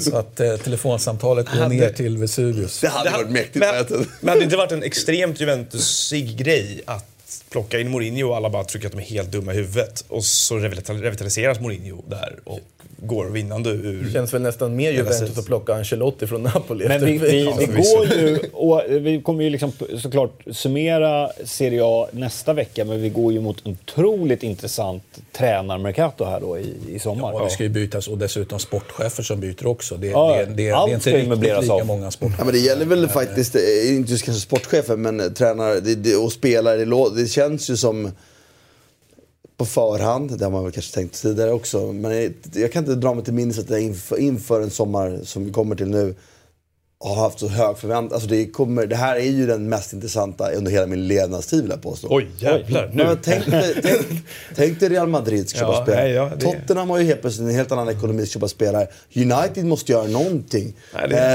eh, och- så Juventus, Barcelona. Det måste Var hamnar. Rondon? Ja, exakt. Och Rafa Benitez, var ska han någonstans? De sitter och bråkar Hur nu om många kontraktet. filmer släpper Griezmann? Ja, precis. Kommer säsong Var ska. Griezmann någonstans? Och så ska det fyllas på. Jag känner Nej, det att är det är... Och Griezmann har ju faktiskt då gått ut sagt att han, att han ska lämna. Det, det måste ju få följdeffekter ner i systemet på ett väldigt intressant sätt. Är det Och 24 man ska timmars inte lita på det, det kommer en plot Spall twist alltså. och olivolja på väg ut. Det borde ju bli det. Ja. Vad? Det hänger inte med här. Ett 24 timmars avsnitt om, bara om spall. Ja, men det är nog så viktigt. Och se då.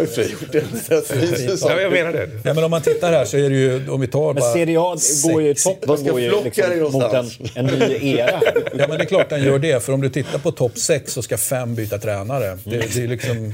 Kilometer Sen kan du börja räkna många sportchefer som eventuellt Tonelli. ska röra på sig. Där kanske inte lika många just i, i det skiktet. Då. Men det är klart att det kommer att hända extremt mycket grejer. Och, och väldigt spännande. Och, och, för det är ju inte heller sådär superklart. Jag har pratat tidigare om vilka, vilka är egentligen, om vi tar Serie A-tränarna då, eh, som egentligen är aktuella, för, för, som har imponerat så mycket så att de ska uppåt. Liksom, och, eh, det är inte så att det är, är outsinligt, utan det är, det är ju en handfull då som har imponerat på ett sätt som gör att de är aktuella, i alla fall är ett hack upp. Sen, sen i vissa lägen här skulle du behöva kanske två hack upp då.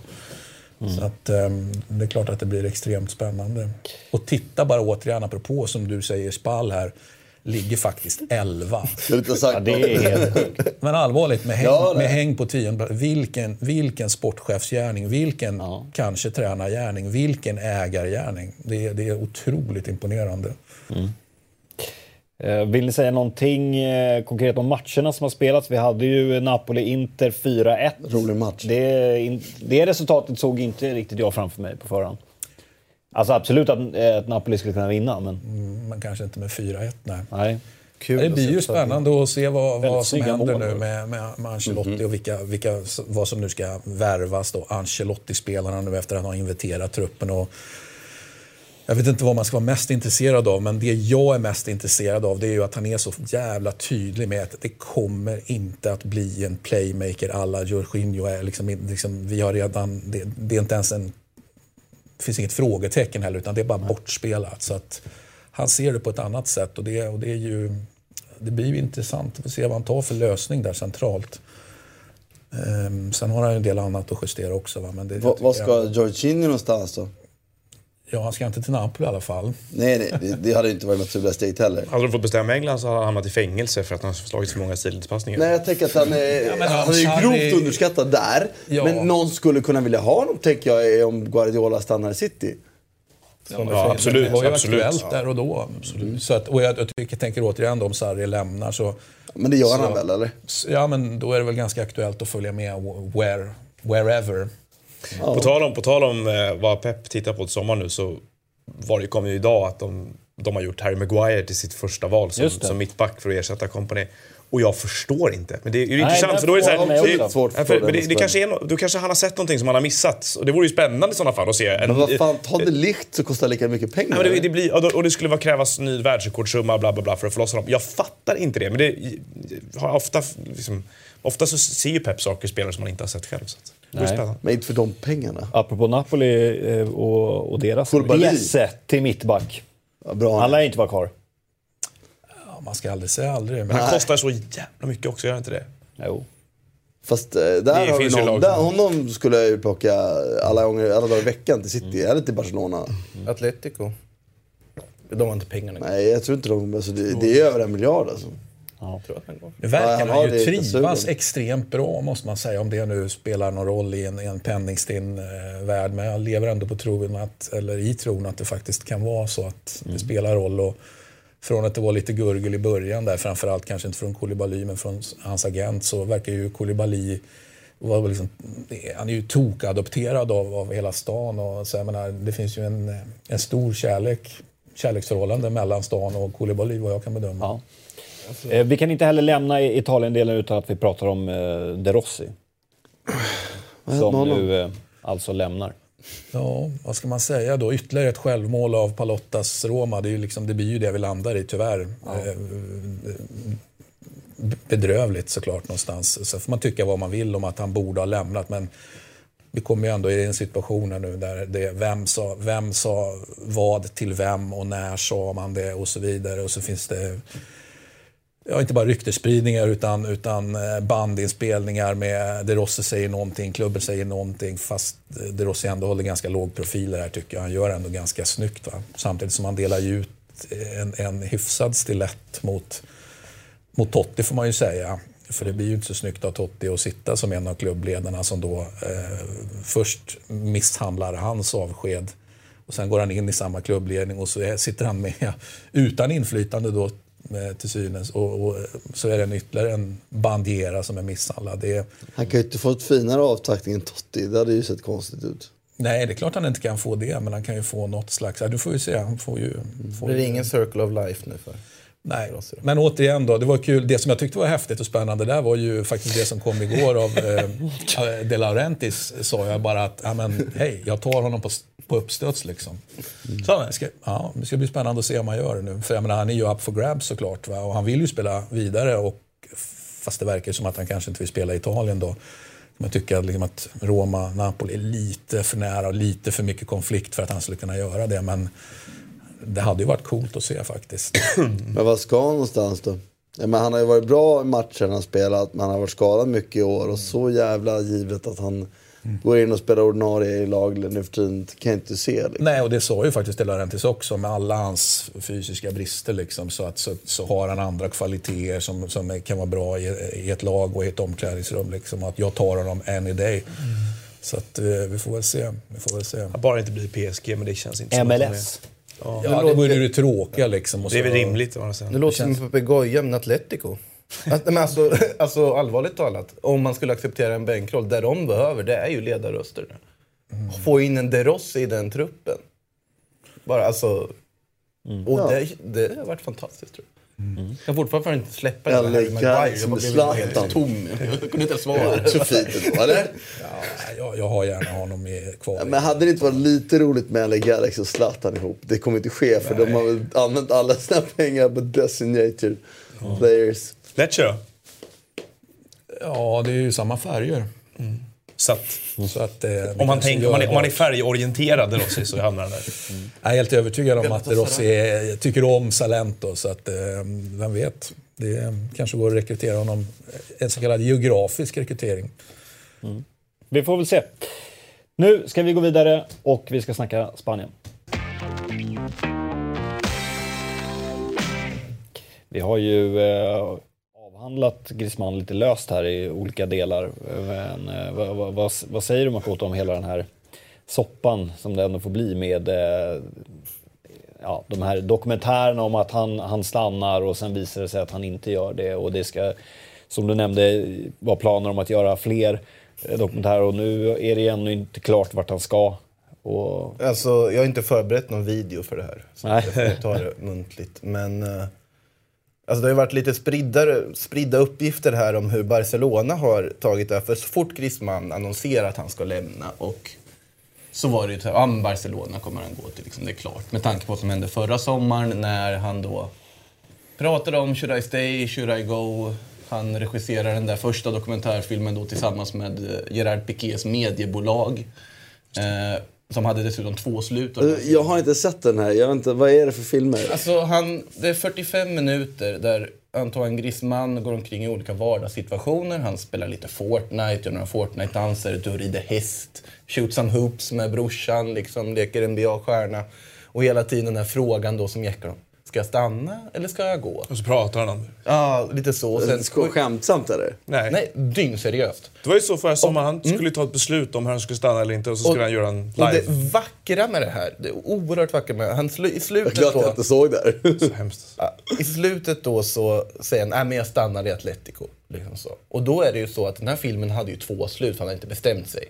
Piqué har varit med och regisserat den. Umtiti visste också om slutet, har hängt med honom i landslaget.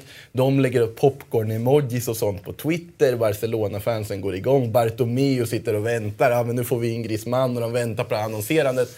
Och Griezmann i princip liksom förlöjligar dem öppet med att säga att jag stannar i Atletico efter det. Och på ett sätt var hela den här regisseringen av filmen var nästan någon sorts markering från Piqué och Umtiti också vad de tycker om Bartomeu.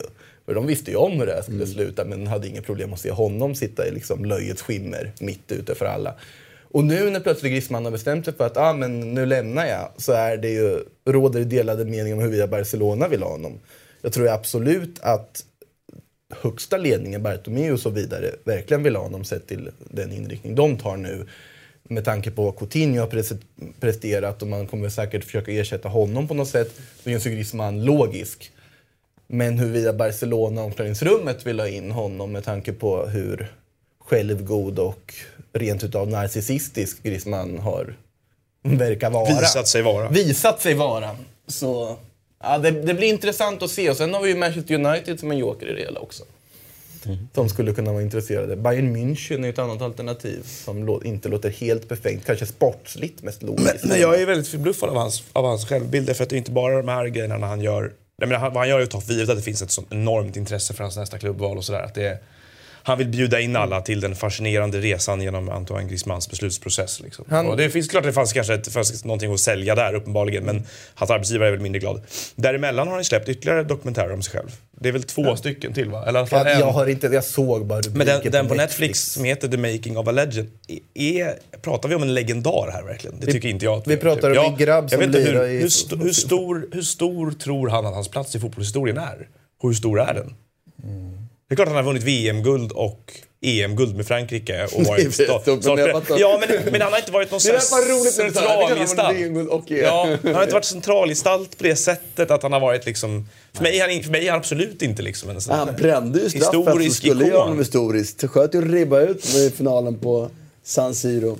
Men han- Ja, då ja. ja. Han har ju på oerhört mycket inspirerats av alltså NBA-proffsen borta i USA. Han har sett LeBron James film som han gjorde något liknande borta i USA. LeBron James hade ju dock på något sätt fog för att göra det sett till hans stjärnstatus, om man nu får säga så. Men det vart ju ändå på något sätt nästan ifrågasatt att han la ut en dokumentärfilm då, liksom primetime i amerikansk TV för att avslöja vilken klubb han skulle gå till. Det här är ju Griezmann som alltid, och det har man sett länge på honom, inspireras av den här kulturen, den här stjärnkulturen. Ja. Men på något sätt har gått väldigt vilse på vägen för att han har ju en extremt skev självbild. Precis, den europeiska fotbollen känns ju inte lika mottaglig för den där typen av självförhärligande framställningar. På något sätt hade man köpt, om, om Messi skulle gå ut och göra något sånt här, på något sätt ändå sett en logik i det. Må så vara. Jag stannar i Barca. Ja, Ja, men- I år också. I år också. Men är det väldigt underligt och det blir ju jätteintressant att se vart han tar vägen. Det blir det ju. Men ja, Jag vågar inte säga bu eller bä om man går till Barcelona. Alltså, men det skulle inte förvåna mig om man går dit. Nej. Samtidigt, alltså, spelare släpper ju biografier. Eh, Jo, Ja, men det skrivna ordet finns, är alltid ädlare vet du. ja, finns något lite mer, det låg, det finns något lite mer lågmält med det ändå. eh, ibland. Ja. kanske. Å andra sidan, Icardi blev väl hånad för att ha släppt en biografi som 23-åring. Alltså. Mm, ja, det är jag ju inte ensam om. Utan det har ju skrivits unga biografier tidigare. Nej. Churchill till exempel. Jag vet inte, ja, ja, jo. Ja, men jag vet inte hur det här har mottagits i, i Frankrike. Eh, jag menar, när, när Zlatan har släppt böcker och filmer eh, så har det ju varit ganska mycket hyllning. Sen har inte han avslutat det med att nu gör jag det här. Nej, alltså, men det är ju det, är det som är skillnaden på att också Zlatan har ju ärligt talat åstadkommit mer. Jo, haft en längre karriär, gjort mer saker, har en annan historia Gris, än vad Antoine Griezmann. Prisskåpet, prisskåpet är väl... eh, Prisskåpet är ju minst lika bra. Griezmanns finare, men sett till individuella liksom, insatser och Ja vad men, har det, gjort. ja, men det är väl det man känner att, att Griezmann har inte varit lika central gestalt liksom, i de här framgångarna. Um, om vi... EM-guld, EM-guld. Ja. Det lät bara roligt det när är du ju, sa det är, ja, men jag, jag hör ju mig själv också. Ja, men det det är är rätt det bra att jobbat. han som, han som enskild att han spelare... bar dem till det. Men det är som Oliver Giroud skulle släppa en på Netflix-serie liksom. Ja, det är bara att kunna släppa en coffee med pro profilbilder på honom. Ja, det, det hade sålt. så, så, så fager han är. Eh, vi tittar på hur eh, tabellen slutade i eh, La Liga och eh, konstaterar att eh, Valencia och Espanyol de, styr en Europaplats. Det blev bara Europa League för Getafe. Då. Tråkigt. Mycket tråkigt tycker jag. Ehm, I alla fall som... Men det Bordalas har gjort där i år är ju helt makalöst ändå. Med den truppen ihopplockad från liksom Arbetsförmedlingen i princip. Någon fyndlåda. Det är spelare de plockat in gratis som ingen annan velat ha. En 37-årig idrottslärare i Jorge Molina som egentligen inte levererat på högsta nivå. Spaniens Lennart Wass. Varit helt fantastisk på topp. Gené från, hittade de i Belgien, hade gjort en säsong innan i och för sig också, men det har varit strålande. Kommer säkert gå till en Premier League-klubb för bra pengar nu i sommar. Maximovic som han tog in från Valencia kom dit, som inte alls har gjort någon väsen av sig. Varit otroligt viktig på mittfältet. Då har de här... Ja, det, det, vi, fantastiskt jobb han har gjort, måste jag säga. Ja, och det blir intressant att se var han hamnar. Det är inte heller uppenbart att för mig fall att han ska ta någon spansk klubb. Så till det han har liksom coachat det laget, så att de har spelat på så känns det ju mer troligt att det skulle kunna vara eh, en italiensk klubb eller en modig Premier League-klubb borde titta där. Liksom, för det, den utväxlingen han har fått på spelarna som du beskriver stämmer ju. Sen tycker jag att det är bra att de inte gick dit. Just, där, just därför, för det finns ingenting att bygga på. Det finns ingenting där. Ja, men jag- Det är en bra tränare som en enorm värvning. Möjligtvis en fantastisk sportchef där som har plockat ihop spelare som vi underskattar, hela världen underskattar. Vad vet jag. Men mer troligt att det är en tränare som är fantastiskt gjort jobb. Och den dagen inte han är kvar så är det bra för Spanien att... Och jag, jag personligen gillar ju verkligen Valencia också. Jag vill ha dem i Champions League. Det är ju jätte, alltså sett till Valencia så är det jättepositivt att de... Det är, det är också ett tecken på hur tålamod kan belöna sig. Ja, Marcelino verkligen. Fick sitta fortsätta. kvar var helt bisarrt egentligen i januari. Och Men den vändningen de har gjort och plockat och tagit in där och tar den här C-platsen är också otroligt imponerande. Bra säsong för dem som gick till semifinal i Europa League också. Och vann cup. De spelar ju Cupfinal. Ja. Och Espanyol och Rubi också måste man ju lyfta. Det var fantastiska scener när Espanyol fick den där Europa League-platsen också. Tog den sista dagen där. Sen, eh, Kiki Setien lämnade ju Betis direkt efter matchen igår. De avslutade med att slå Real borta med 2-0. Det var väl värdigt på något sätt. Betis Men han var väldigt... Eh, Exakt, och där har de alltså på två säsonger slutat sexa och tia, semifinal Copa del Rey och sextondelsfinal i Europa League. Det är ju ganska bra jobb. Framförallt är det ju, på sättet de har spelat, det är underhållande. Och det är också en tränare man hade velat se. Tänk om han fick jobba med, med spelare som, där den här liksom, sättet att spela fotboll verkligen belönar sig. Alltså där, Typ Barcelona. Jag skulle Ja. jättegärna se dem där. Jag har ju mina frågetecken för Setien. Jag känner ju att det är en tränare. Man såg det i Las Palmas, man har sett det i Betis som känns som har väldigt svårt att lära sig av sina misstag. Det Alltså, kanske inte behovet är lika stort heller om du spelar. Om du får till det spelet och så, så är det Messi och eh, Dembélé. Eh, det är den typen av spelare som kommer i lägena. Då kanske du inte behöver tänka något mer på sista tredjedelen. Jag tror inte Kanske, att det, kanske. Jag tror inte att det är att han har haft för dåliga nior som är problemet. Utan det är sättet att spela som han har. Och då med bättre spelare, eller spelare som vad fan... Sätter du Messi i de lägena så kommer han göra 40 mål, liksom, tänker jag. Så jag skulle gärna se, jag vill gärna se honom i Barcelona. Jag vill jättegärna se honom också, för jag tror det kommer alltså, implodera om man går till Barcelona. Jag tror att det är för mycket. Det passar nej, det för möjligt. bra i teorin på något sätt. Ja, det är möjligt. Men det jag har sett av Betis i år, det är ett Betis som från första omgång till sista omgång inte har lärt sig av misstag. Det är så lätt att läsa dem. De möter lag som så fort de vet hur Betis ska spela och vet hur de ska anpassa det. Titta på Levante redan i första omgången, titta på Getafe bland annat som bara läser dem som en ren öppen bok. Betis kan rulla sin boll hur mycket de vill men de kommer ingen vart. Mycket väl kan det vara så att med bättre spelarmaterial skulle det gå bättre. Men nu har han haft ett ganska bra spelarmaterial ska tilläggas. Han har fått in mycket spelare där. Och det blev egentligen sämre. Ja, men pratar som en, som en dark horse om liksom de högsta Europaplatserna. Men slutar tia nu i ligan och lyckas inte alls få ut den potential som finns från, i den klubben sett till vad de presterade året innan. Sen är ju det han har gjort i Betis såklart över två år någonting bra och förra säsongen var ju fantastisk men stort frågetecken till honom som tränare i en, en större klubb skulle jag säga. Nu när eh, eh, säsongen är, är slut, förutom att det väntar då en, en Copa del Rey-final. Om du eh, inte får säga eh, Messi, vem är säsongens spelare i La Liga? Gjorde ju en lista på det där faktiskt. Eh, Mm. Och då hade jag eh, faktiskt Marc-André Ter Stegen som tvåa. Eh, går att diskutera. Jordi Alba var trea så det ligger lite mellan dem där. Men det har Ter Stegen gjort på ett sätt i skymundan sett till hur dominanta Barcelona varit är ändå helt makalöst. Han räddar ju, precis som Oblak i och för sig har gjort i Atletico också. Han räddar poäng på egen hand till dem. Det är, om det är så är med att han gör en helt fantastisk räddning som inte ens är möjlig så är det med att han, för mig, är den absolut bästa målvakten med fötterna i världen.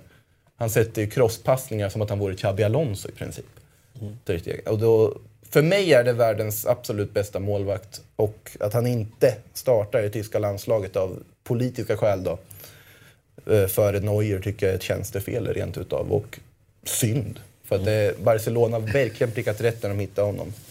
En gång i tiden. Så det skulle jag säga. Och Jordi Alba som nästan är lika där är ju på ett sätt också varit världens bästa vänsterback. När hans konkurrent i den nomineringen, Marcelo, mest har sovit hela säsongen så har ju liksom Alba varit utomordentligt bra. Och hans, hur han fungerar med Messi, det är ju också fantastiskt att se. Mm. I eh, Real Madrid så fortsätter ju de stora snackisarna vara vilka spelare som kommer kvar, vilka som kommer eh, komma in. Man torskar ju här då, som eh, Noah nämnde. Bale blir inte inbytt och, och det lär väl ha varit hans sista match i, i Real. Jag har ju väldigt svårt att se att det inte var det och att han inte blir inbytt här. Om det nu var så att det verkligen är bestämt att han ska säljas, det vet vi ju inte. Men om det är så att han kommer säljas tycker jag att det faktiskt finns något oerhört tragiskt och småsint i att han inte får komma in i den här matchen. Det är också en ganska bespottad spelare som ändå avgjort två Ja, CL-finaler, det- varit med och vunnit fyra. Eh, Så om det är så att han ska säljas så finns det väl en väldigt stor logik i att han inte då, man, man riskerar en skada genom att spela honom. Jag tycker det går ju att vända på det där. Ja, I och för sig så, han är inte direkt alltså, stöttålig om jag säger så. Till exempel Men- i den där situationen hade han ju... Ja, gått sönder. ja, det hade varit en ledband som hade gått. Men det är ju någonting som, som i alla fall eh, med efterspelet. Så han gick rätt ner i tunneln efter matchen. Vad Zidane sa. Uttalanden och så. så Ja. det, det är ju någonting som verkligen det. skaver i en, i en spelare som med all rätt ska säljas, eller borde ha sålts. Men eh, sen nu, vilka köpare det Precis. finns nu, det är inte fan. Det är alltså. problemet alltså. Det är ju en stor investering i en skadebenägen och allt äldre spelare. Det är inte... Det, det är Det ju... finns ingen uppenbar klubb heller i Premier League som har det här varumärkesbehovet just nu som det kanske var för två år sedan. När United hade behövt köpa oavsett bara för att liksom Göra hype sådär. Fast har inte United på något sätt det här behovet fortfarande? Ja, fast har de utrymmet att köpa en spelare som de inte kan använda? Det är frågan om. Ja, de har ju sin egen alltså, kassako att göra sig av med, säger med Alexis som de sitter på. Men det är ju ett av de stora problemen på ett sätt för Real Madrid och det låter lite konstigt att säga det om en spelare som ändå har avgjort Champions League-finaler. Att ett av de stora problemen är hur ska man göra sig av med Bale? För att det är ju den största lönen han sitter på. Som sagt, och han kommer ju inte direkt gå med på att gå ner i lön för att gå från en klubb han egentligen inte vill lämna. För Bale har ju varit ganska tydlig med att han snarare vill stanna. Och det blir en väldigt svår situation för att Bale har inte på något sätt varit dålig om man ser till hela hans Real Madrid-gärning. Den har på något sätt varit väldigt viktig stundtals men sett, samtidigt så har den inte varit så bra som man kan förvänta sig att han skulle vara eller hoppades att han skulle vara. Och de senaste säsongerna så har det helt enkelt inte funkat. Det går inte att ha Gareth Bale som lagets bäst betalda spelare och ha kvar honom i truppen. Han måste göras av för att få in nytt. Och det blir intressant att se om någon köper honom. Jag ser United som en alternativ. Om Tottenham av på något sätt sentimental skäl och för att vilja förstärka skulle tror kunna inte ta att in Spurs är Jag tror inte det. tillräckligt Så dumma i huvudet dumma. kan de inte Nej. vara. Det är ett Premier League-klubb vi pratar om. Ja, men någon Premier League-klubb eh, nyper väl honom. Ja, men jag vet inte, det, det är väl... eh, Men Vad det är vad är själv, Bale- då. Han kommer inte gå till West Ham liksom. Nej, det är det jag menar. Vad är han, 30 Nej, år va? det finns ju, det är Ska- ju sex klubbar. Ja, till, de eh, tror inte jag. Varför skulle de köpa en skadebenägen spelare för det, den prisen och genom den lön? Han sitter ju med en bra lön. Däremot tycker jag att allting tyder på att han lämnar. För det uttalandet man gör, gör man inte för att man vill stanna. Det gör man ju för att man ska låta klubben veta att jag lämnar, men jävlar, ni får se till att kompensera mig ekonomiskt. Pratar du om det här golfuttalandet? Ja. Det känns ju Om det stämmer. eh, Om det stämmer. ur luften. Var, det, var inte det fake? Kan du berätta vad det handlar om för de som kanske inte... Alltså det, kom, det började ju florera ett då- citat då. om Jag det vet- jag stämt. vet inte. Ja, om det hade stämt, ja. Absolut. Ja. Det florerade ju ett citat på Twitter då, som ska ha sagt från Gareth Bale i omklädningsrummet då, att Ja, okej, eh, men om jag ska lämna så, vad heter det, ja, jag ska fortfarande ha mina 17 miljoner. Om vill betala ut dem och jag inte spelar mina 17 miljoner euro per år så fine. Om jag bara ska gå omkring och spela golf i tre år så fine, jag har tre år kvar på kontraktet. Det, Gareth Bale, men förstår du, nej, finns inte. Det, det är så oerhört taget ur luften det där citatet och det har ju varit nästan en smutskastningskampanj mot Gareth Bale och vi vet ju hur spanska pressen fungerar när de har satt en, alltså, Det hittat var att han, någonting han, att sikta han, sig in han på inte följde med på middagar för att de åt så pass sent. Man kan ju vända på det också. Han att han, att han ville gå och lägga sig tidigt, det kan man ju då vända på ett ganska professionellt. Men helt klart i alla fall att han Ja, men det har ju varit den typen är av- jättebra. Alienerad i truppen och kan inte ett ord engelska och allt det där liksom. Engelska, Spanska. spanska. Ja, just. Vilket är i och för sig Pratar bara sjukt. walesiska. här, Vilket är Alviska sjukt. språk. Nej, men och det finns definitivt någonting där eftersom han gick ner på sättet han gjorde i omklädningsrummen. Sen kan man ju diskutera hur mycket han kostar då, med tanke på att han skadar hela tiden. Så finns det någon form av eh, skydd för dem. Det är mer intressant vad som händer i Real Madrid i sommar i övrigt. Jag ser inte att de måste sälja dem. Det är bra om de gör det. Där är ju den absolut roligaste och mest intressanta övergångssignalen under 2019 kom igår från Frankrike med Mbappé Oh, som ja. plötsligt sa att eh, när han vann pris på deras spelar-awards där borta. Som sa han ju direkt efteråt att eh, det har varit ett bra år för mig, jag har lärt mig mycket i PSG. Nu kanske det är dags för någonting lite nytt. Det, det, Antingen här eller någon annanstans. Sa han. Mbappé, Eden Hazard. Ja, det är väl egentligen bara Real Madrid som rimligen känns som en potentiell destination för Mbappé. Jag vet inte, City har väl inte riktigt råd att köpa honom känns som. Tanke på vad han skulle kosta.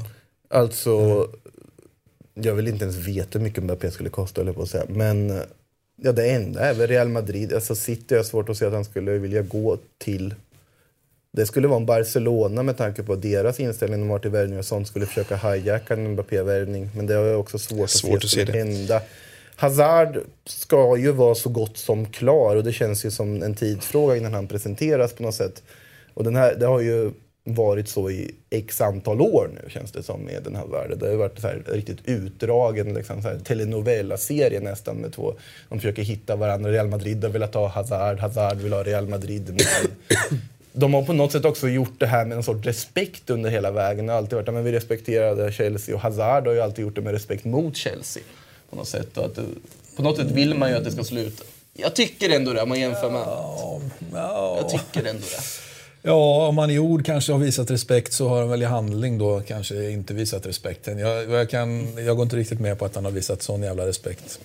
Hazard Men, alltså. men eh, för, att gå tillbaka till Mbappé då och PSG. Neymar verkar ju inte heller vara superduper säker på att det är bäst för honom att stanna där heller. Och man undrar ju lite, nu kommer det ju en del rapporter om att ägargruppen där sneglar åt andra håll för att investera lite grann.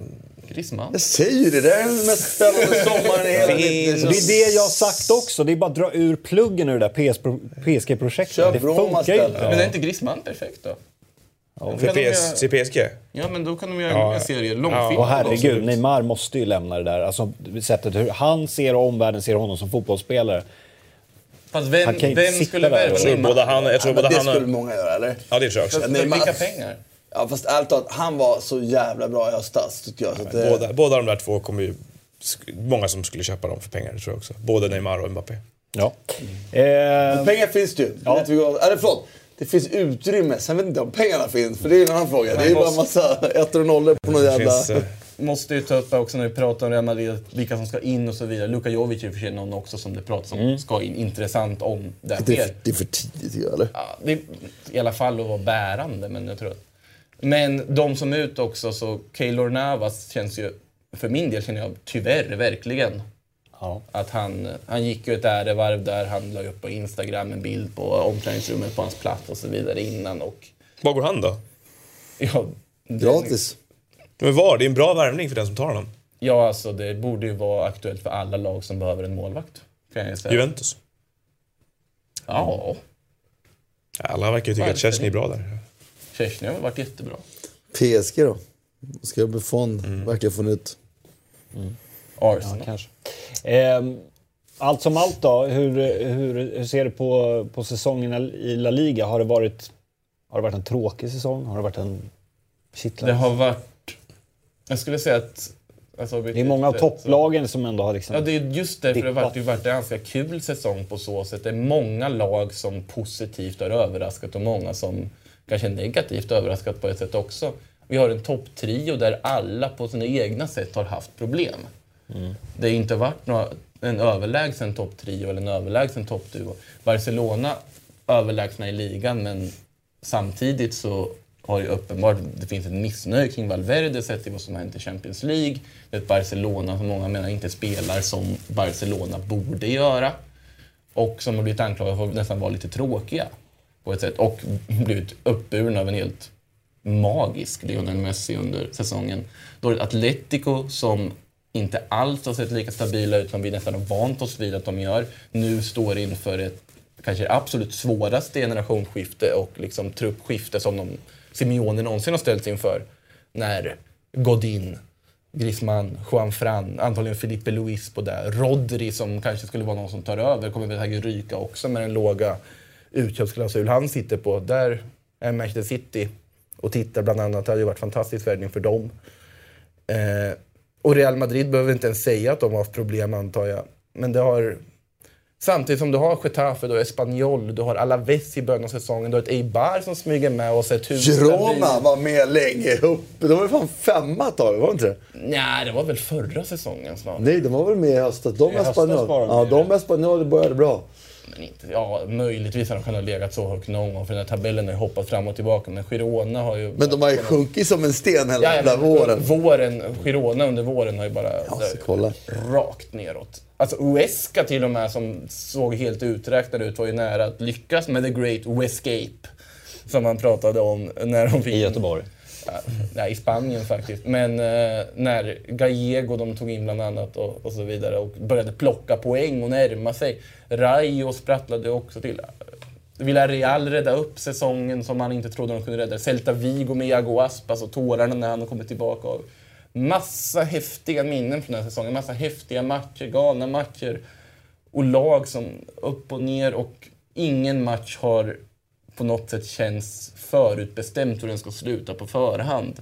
Så på så sätt, för den objektiva tiden, var det en fantastisk säsong. Tyvärr så dödade ju Barcelona själva titelstriden väldigt tidigt. Tyvärr så känns, vart det ju aldrig liksom något snack där, men annars fick vi en Europastrid som levde in i, all, levde in i allra sista omgången och en bottenstrid som Och Santi Cazorla tillbaka i landslaget. Bara en sån sak också. Det är fantastiskt att spela fotboll igen och göra det så bra som han gjort Fyra bast. Cool. Har du velat se honom i Arsenal igen? Ja, det, det, alltså jag, jag tycker mycket om honom. Sen om det är bra för honom att komma tillbaka till Arsenal, det, Han kommer det är aldrig- annan femma. Nej, nej, det kommer inte hända, men alltså... Eh, Jag tycker mycket om honom, ja. Man får vara lite härligt romantisk. ja Finns det ska någon man som ogillar Santi Cazorla? Ja, det är kanske det som är problemet. Hörni, eh, ni vet ju att vi har haft eh, tävlingar tillsammans med eh, Pepsi Max där vi har tagit ut elvor och eh, allt möjligt när vi har pratat Champions League. Och det ska vi göra nu.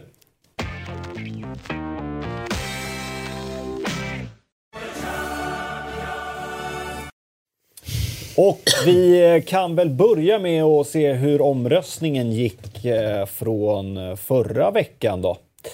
Och, Ja. Eh, ah, Mittback, vad är det för lag ni bygger? Ja, mittback ska det inte stå. Men eh, det hade ju varit spännande. Då hade för jag valt Ronaldo som Där, mittback. eh, Enkelt. Tre enkla poäng. Det var ju betydligt Det var överraskande. Ja, det var Faktiskt. Det var ju betydligt mer tår. Jag såg ju då eh, när, när Bayern München säkrade titeln här. Då, då. Ja, jävlar. Ribéry bara var helt... Mm. Han bara grät som ett eh, barn. Men Robben var rätt kylig sådär liksom. Han är ju en fucking jävla robot, är han inte? Men han så. Jag tänkte på det efter, efter presentationen där. Så Ribéry kramade om ledarna Bayern München. Han kramade inte ens om dem. Nej. Det, han kändes bitter. Och så var det så här, när. Ribéry stod och kramade en del lagkamrater och grät så försökte Robben liksom komma in i det där så här. Ja, jag borde nog också göra det här. Och så känna att nej, nej, det är inte min grej. Han- Så jag, jag går bara. Han, han utstrålar ju inte att vara en kramig kille. Nej, alltså jag fick en sämre bild. Och framförallt kändes det som att det var en dispyt med ledningen i Bayern München där på något sätt. Som inte Ribéry hade. Nej. Eller i alla fall inte gav uttryck för. Så Men är det kanske- inte så att Ribéry också hyser starka känslor för klubben på ett annat sätt? Alltså Robin har ju ändå hoppat runt en del i, tidigare när han var yngre. Jo, Ribéry är ju en större Bayern-ikon, så är det ju. Ja, hade Rob, Robin har nog goda skäl för det han gör. Jag tror på Robin. Jag litar på Robin. Ja, ja nej, det var bara intressant.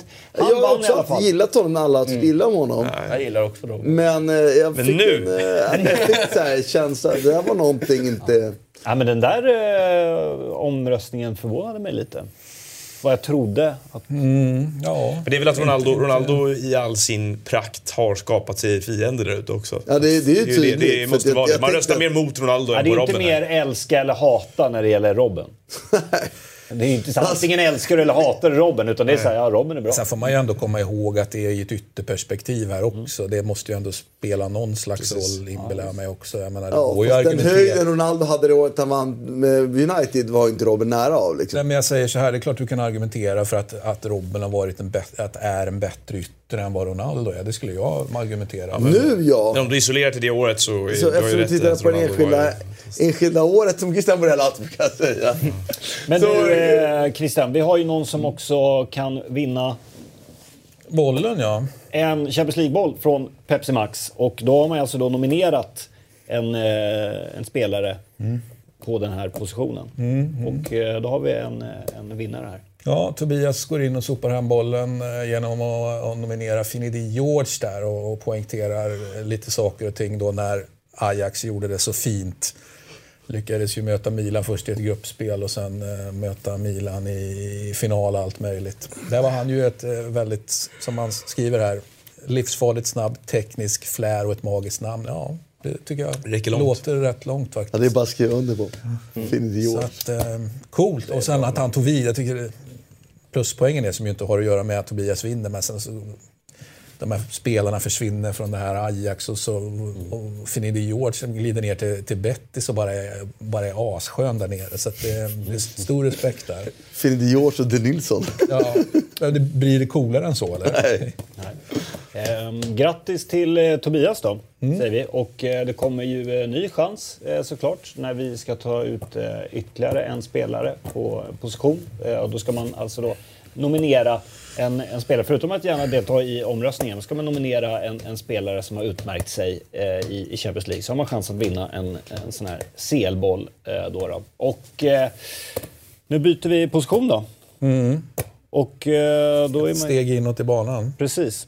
Och då är man nyfiken på att höra Ja, man behöver, Christian och Noah valt. behöver inte vara så jättenyfiken för att det är ganska självklart att det är, att det är Cambiasso som då ser till att, precis som att vi kunde släppa in några mål innan det här, men, men eh, när vi lägger Cambiasso som skydd framför backlinjen, då vet vi att eh, det, stängt. det är stängt. Liksom. Eh, Så att, det är ju klart den fantastiska 09-10 säsongen då som är, Mm. får bli den säsongen som ändå som är Cambiassos, jag menar, han var ju duktig i andra, men, men det är ju den han, han får den för. Det är ju, han var, man kan argumentera för att, att Mourinho var i superform och, och eh, Milito var i superform och att det fanns många som var, om, alltså, om inte de hade varit så... Det var väl många som var i superform Många också. var i superform, men, men åt, jag, jag vill ändå säga att utan Cambiasso så vet inte fan om det där hade slutat. Är det ett helt fullt så. fullständigt skalligt eh, mittfält ni kommer att Du presentera? får se. Vi eh, jobbar på det. Ja.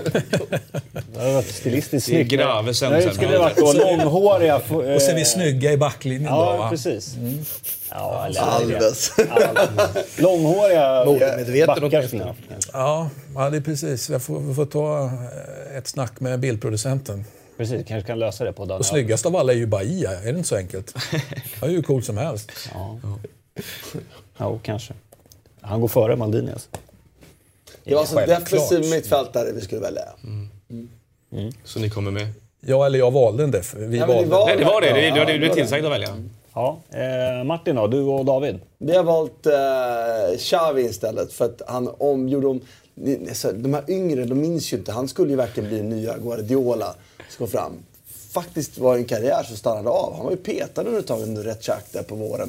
Innan Rijkaard kom in och ändrade om spelet, ordnade upp Barcelona. Och därifrån är den här mer tillbakadragna. Han var ju inte en sittande mittfältare ensam. Han var ju en av två eller hade Busquets bredvid sig eller eh, Touré bredvid sig eller någon sån typ såklart. Men ändå i en lägre position, eftersom vi hade bollar om andra lag, så, så blev han ju den absolut bästa mittfältaren. Och det kröntes ju av, för mig i alla fall, den här finalen 2011 när jag aldrig sett ett så överlägset fotbollslag spela en så stor match som det var. Eh, City Watford i redan, det är ju inte en match, men det var den känslan. Så överlägsna var de i den här matchen. Och Ja, mot United i Rom. United, nej, Nej. inte i Rom, då var det jämnare. på Wembley. På Wembley. Ja.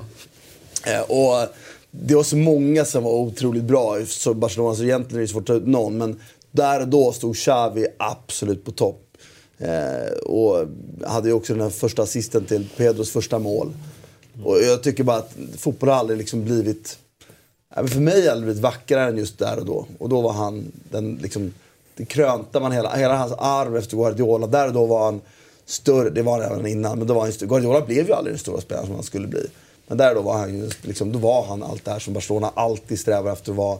Och då, det är liksom toppen av hans peak och det tyckte jag var fantastiskt. Jag tycker det är fint vi har i de respektive lagen har vi faktiskt två spelare som aldrig har missat en passning. Då. Vi sportar ju Jerro då som, eh, och beslår mig gärna med lögn, men har aldrig missat en passning. Samma var ju med Xavi, han har aldrig missat en passning efter att han eh, hittade hem till, till den positionen. Så att, eh, det kan vara värt att beakta.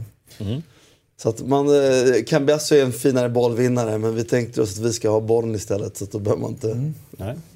Xabi Alonso. Då. Ja, han, är också, han är också bra men det är inte på den här nivån tyvärr. Det är väl en bra hybrid eller? Ja, kanske. Som är snäppet sämre än. Bra, då kan man gå in och, och rösta då. Eh, Vem av eh, Cambiasso och Xavi som ska in i, i det- den slutgiltiga eh, elvan. Och eh, sen kan man då gå in på eh, Twitter och eh, nominera eh, en spelare i eh, den här klassen då. Och därmed sätter vi punkt för veckans Eurotalk. Missa inte Eurotalk Weekend på torsdag och så är vanliga Eurotalk tillbaka på måndag och vill ni kolla live så är det 11.00 som gäller. Vi syns då!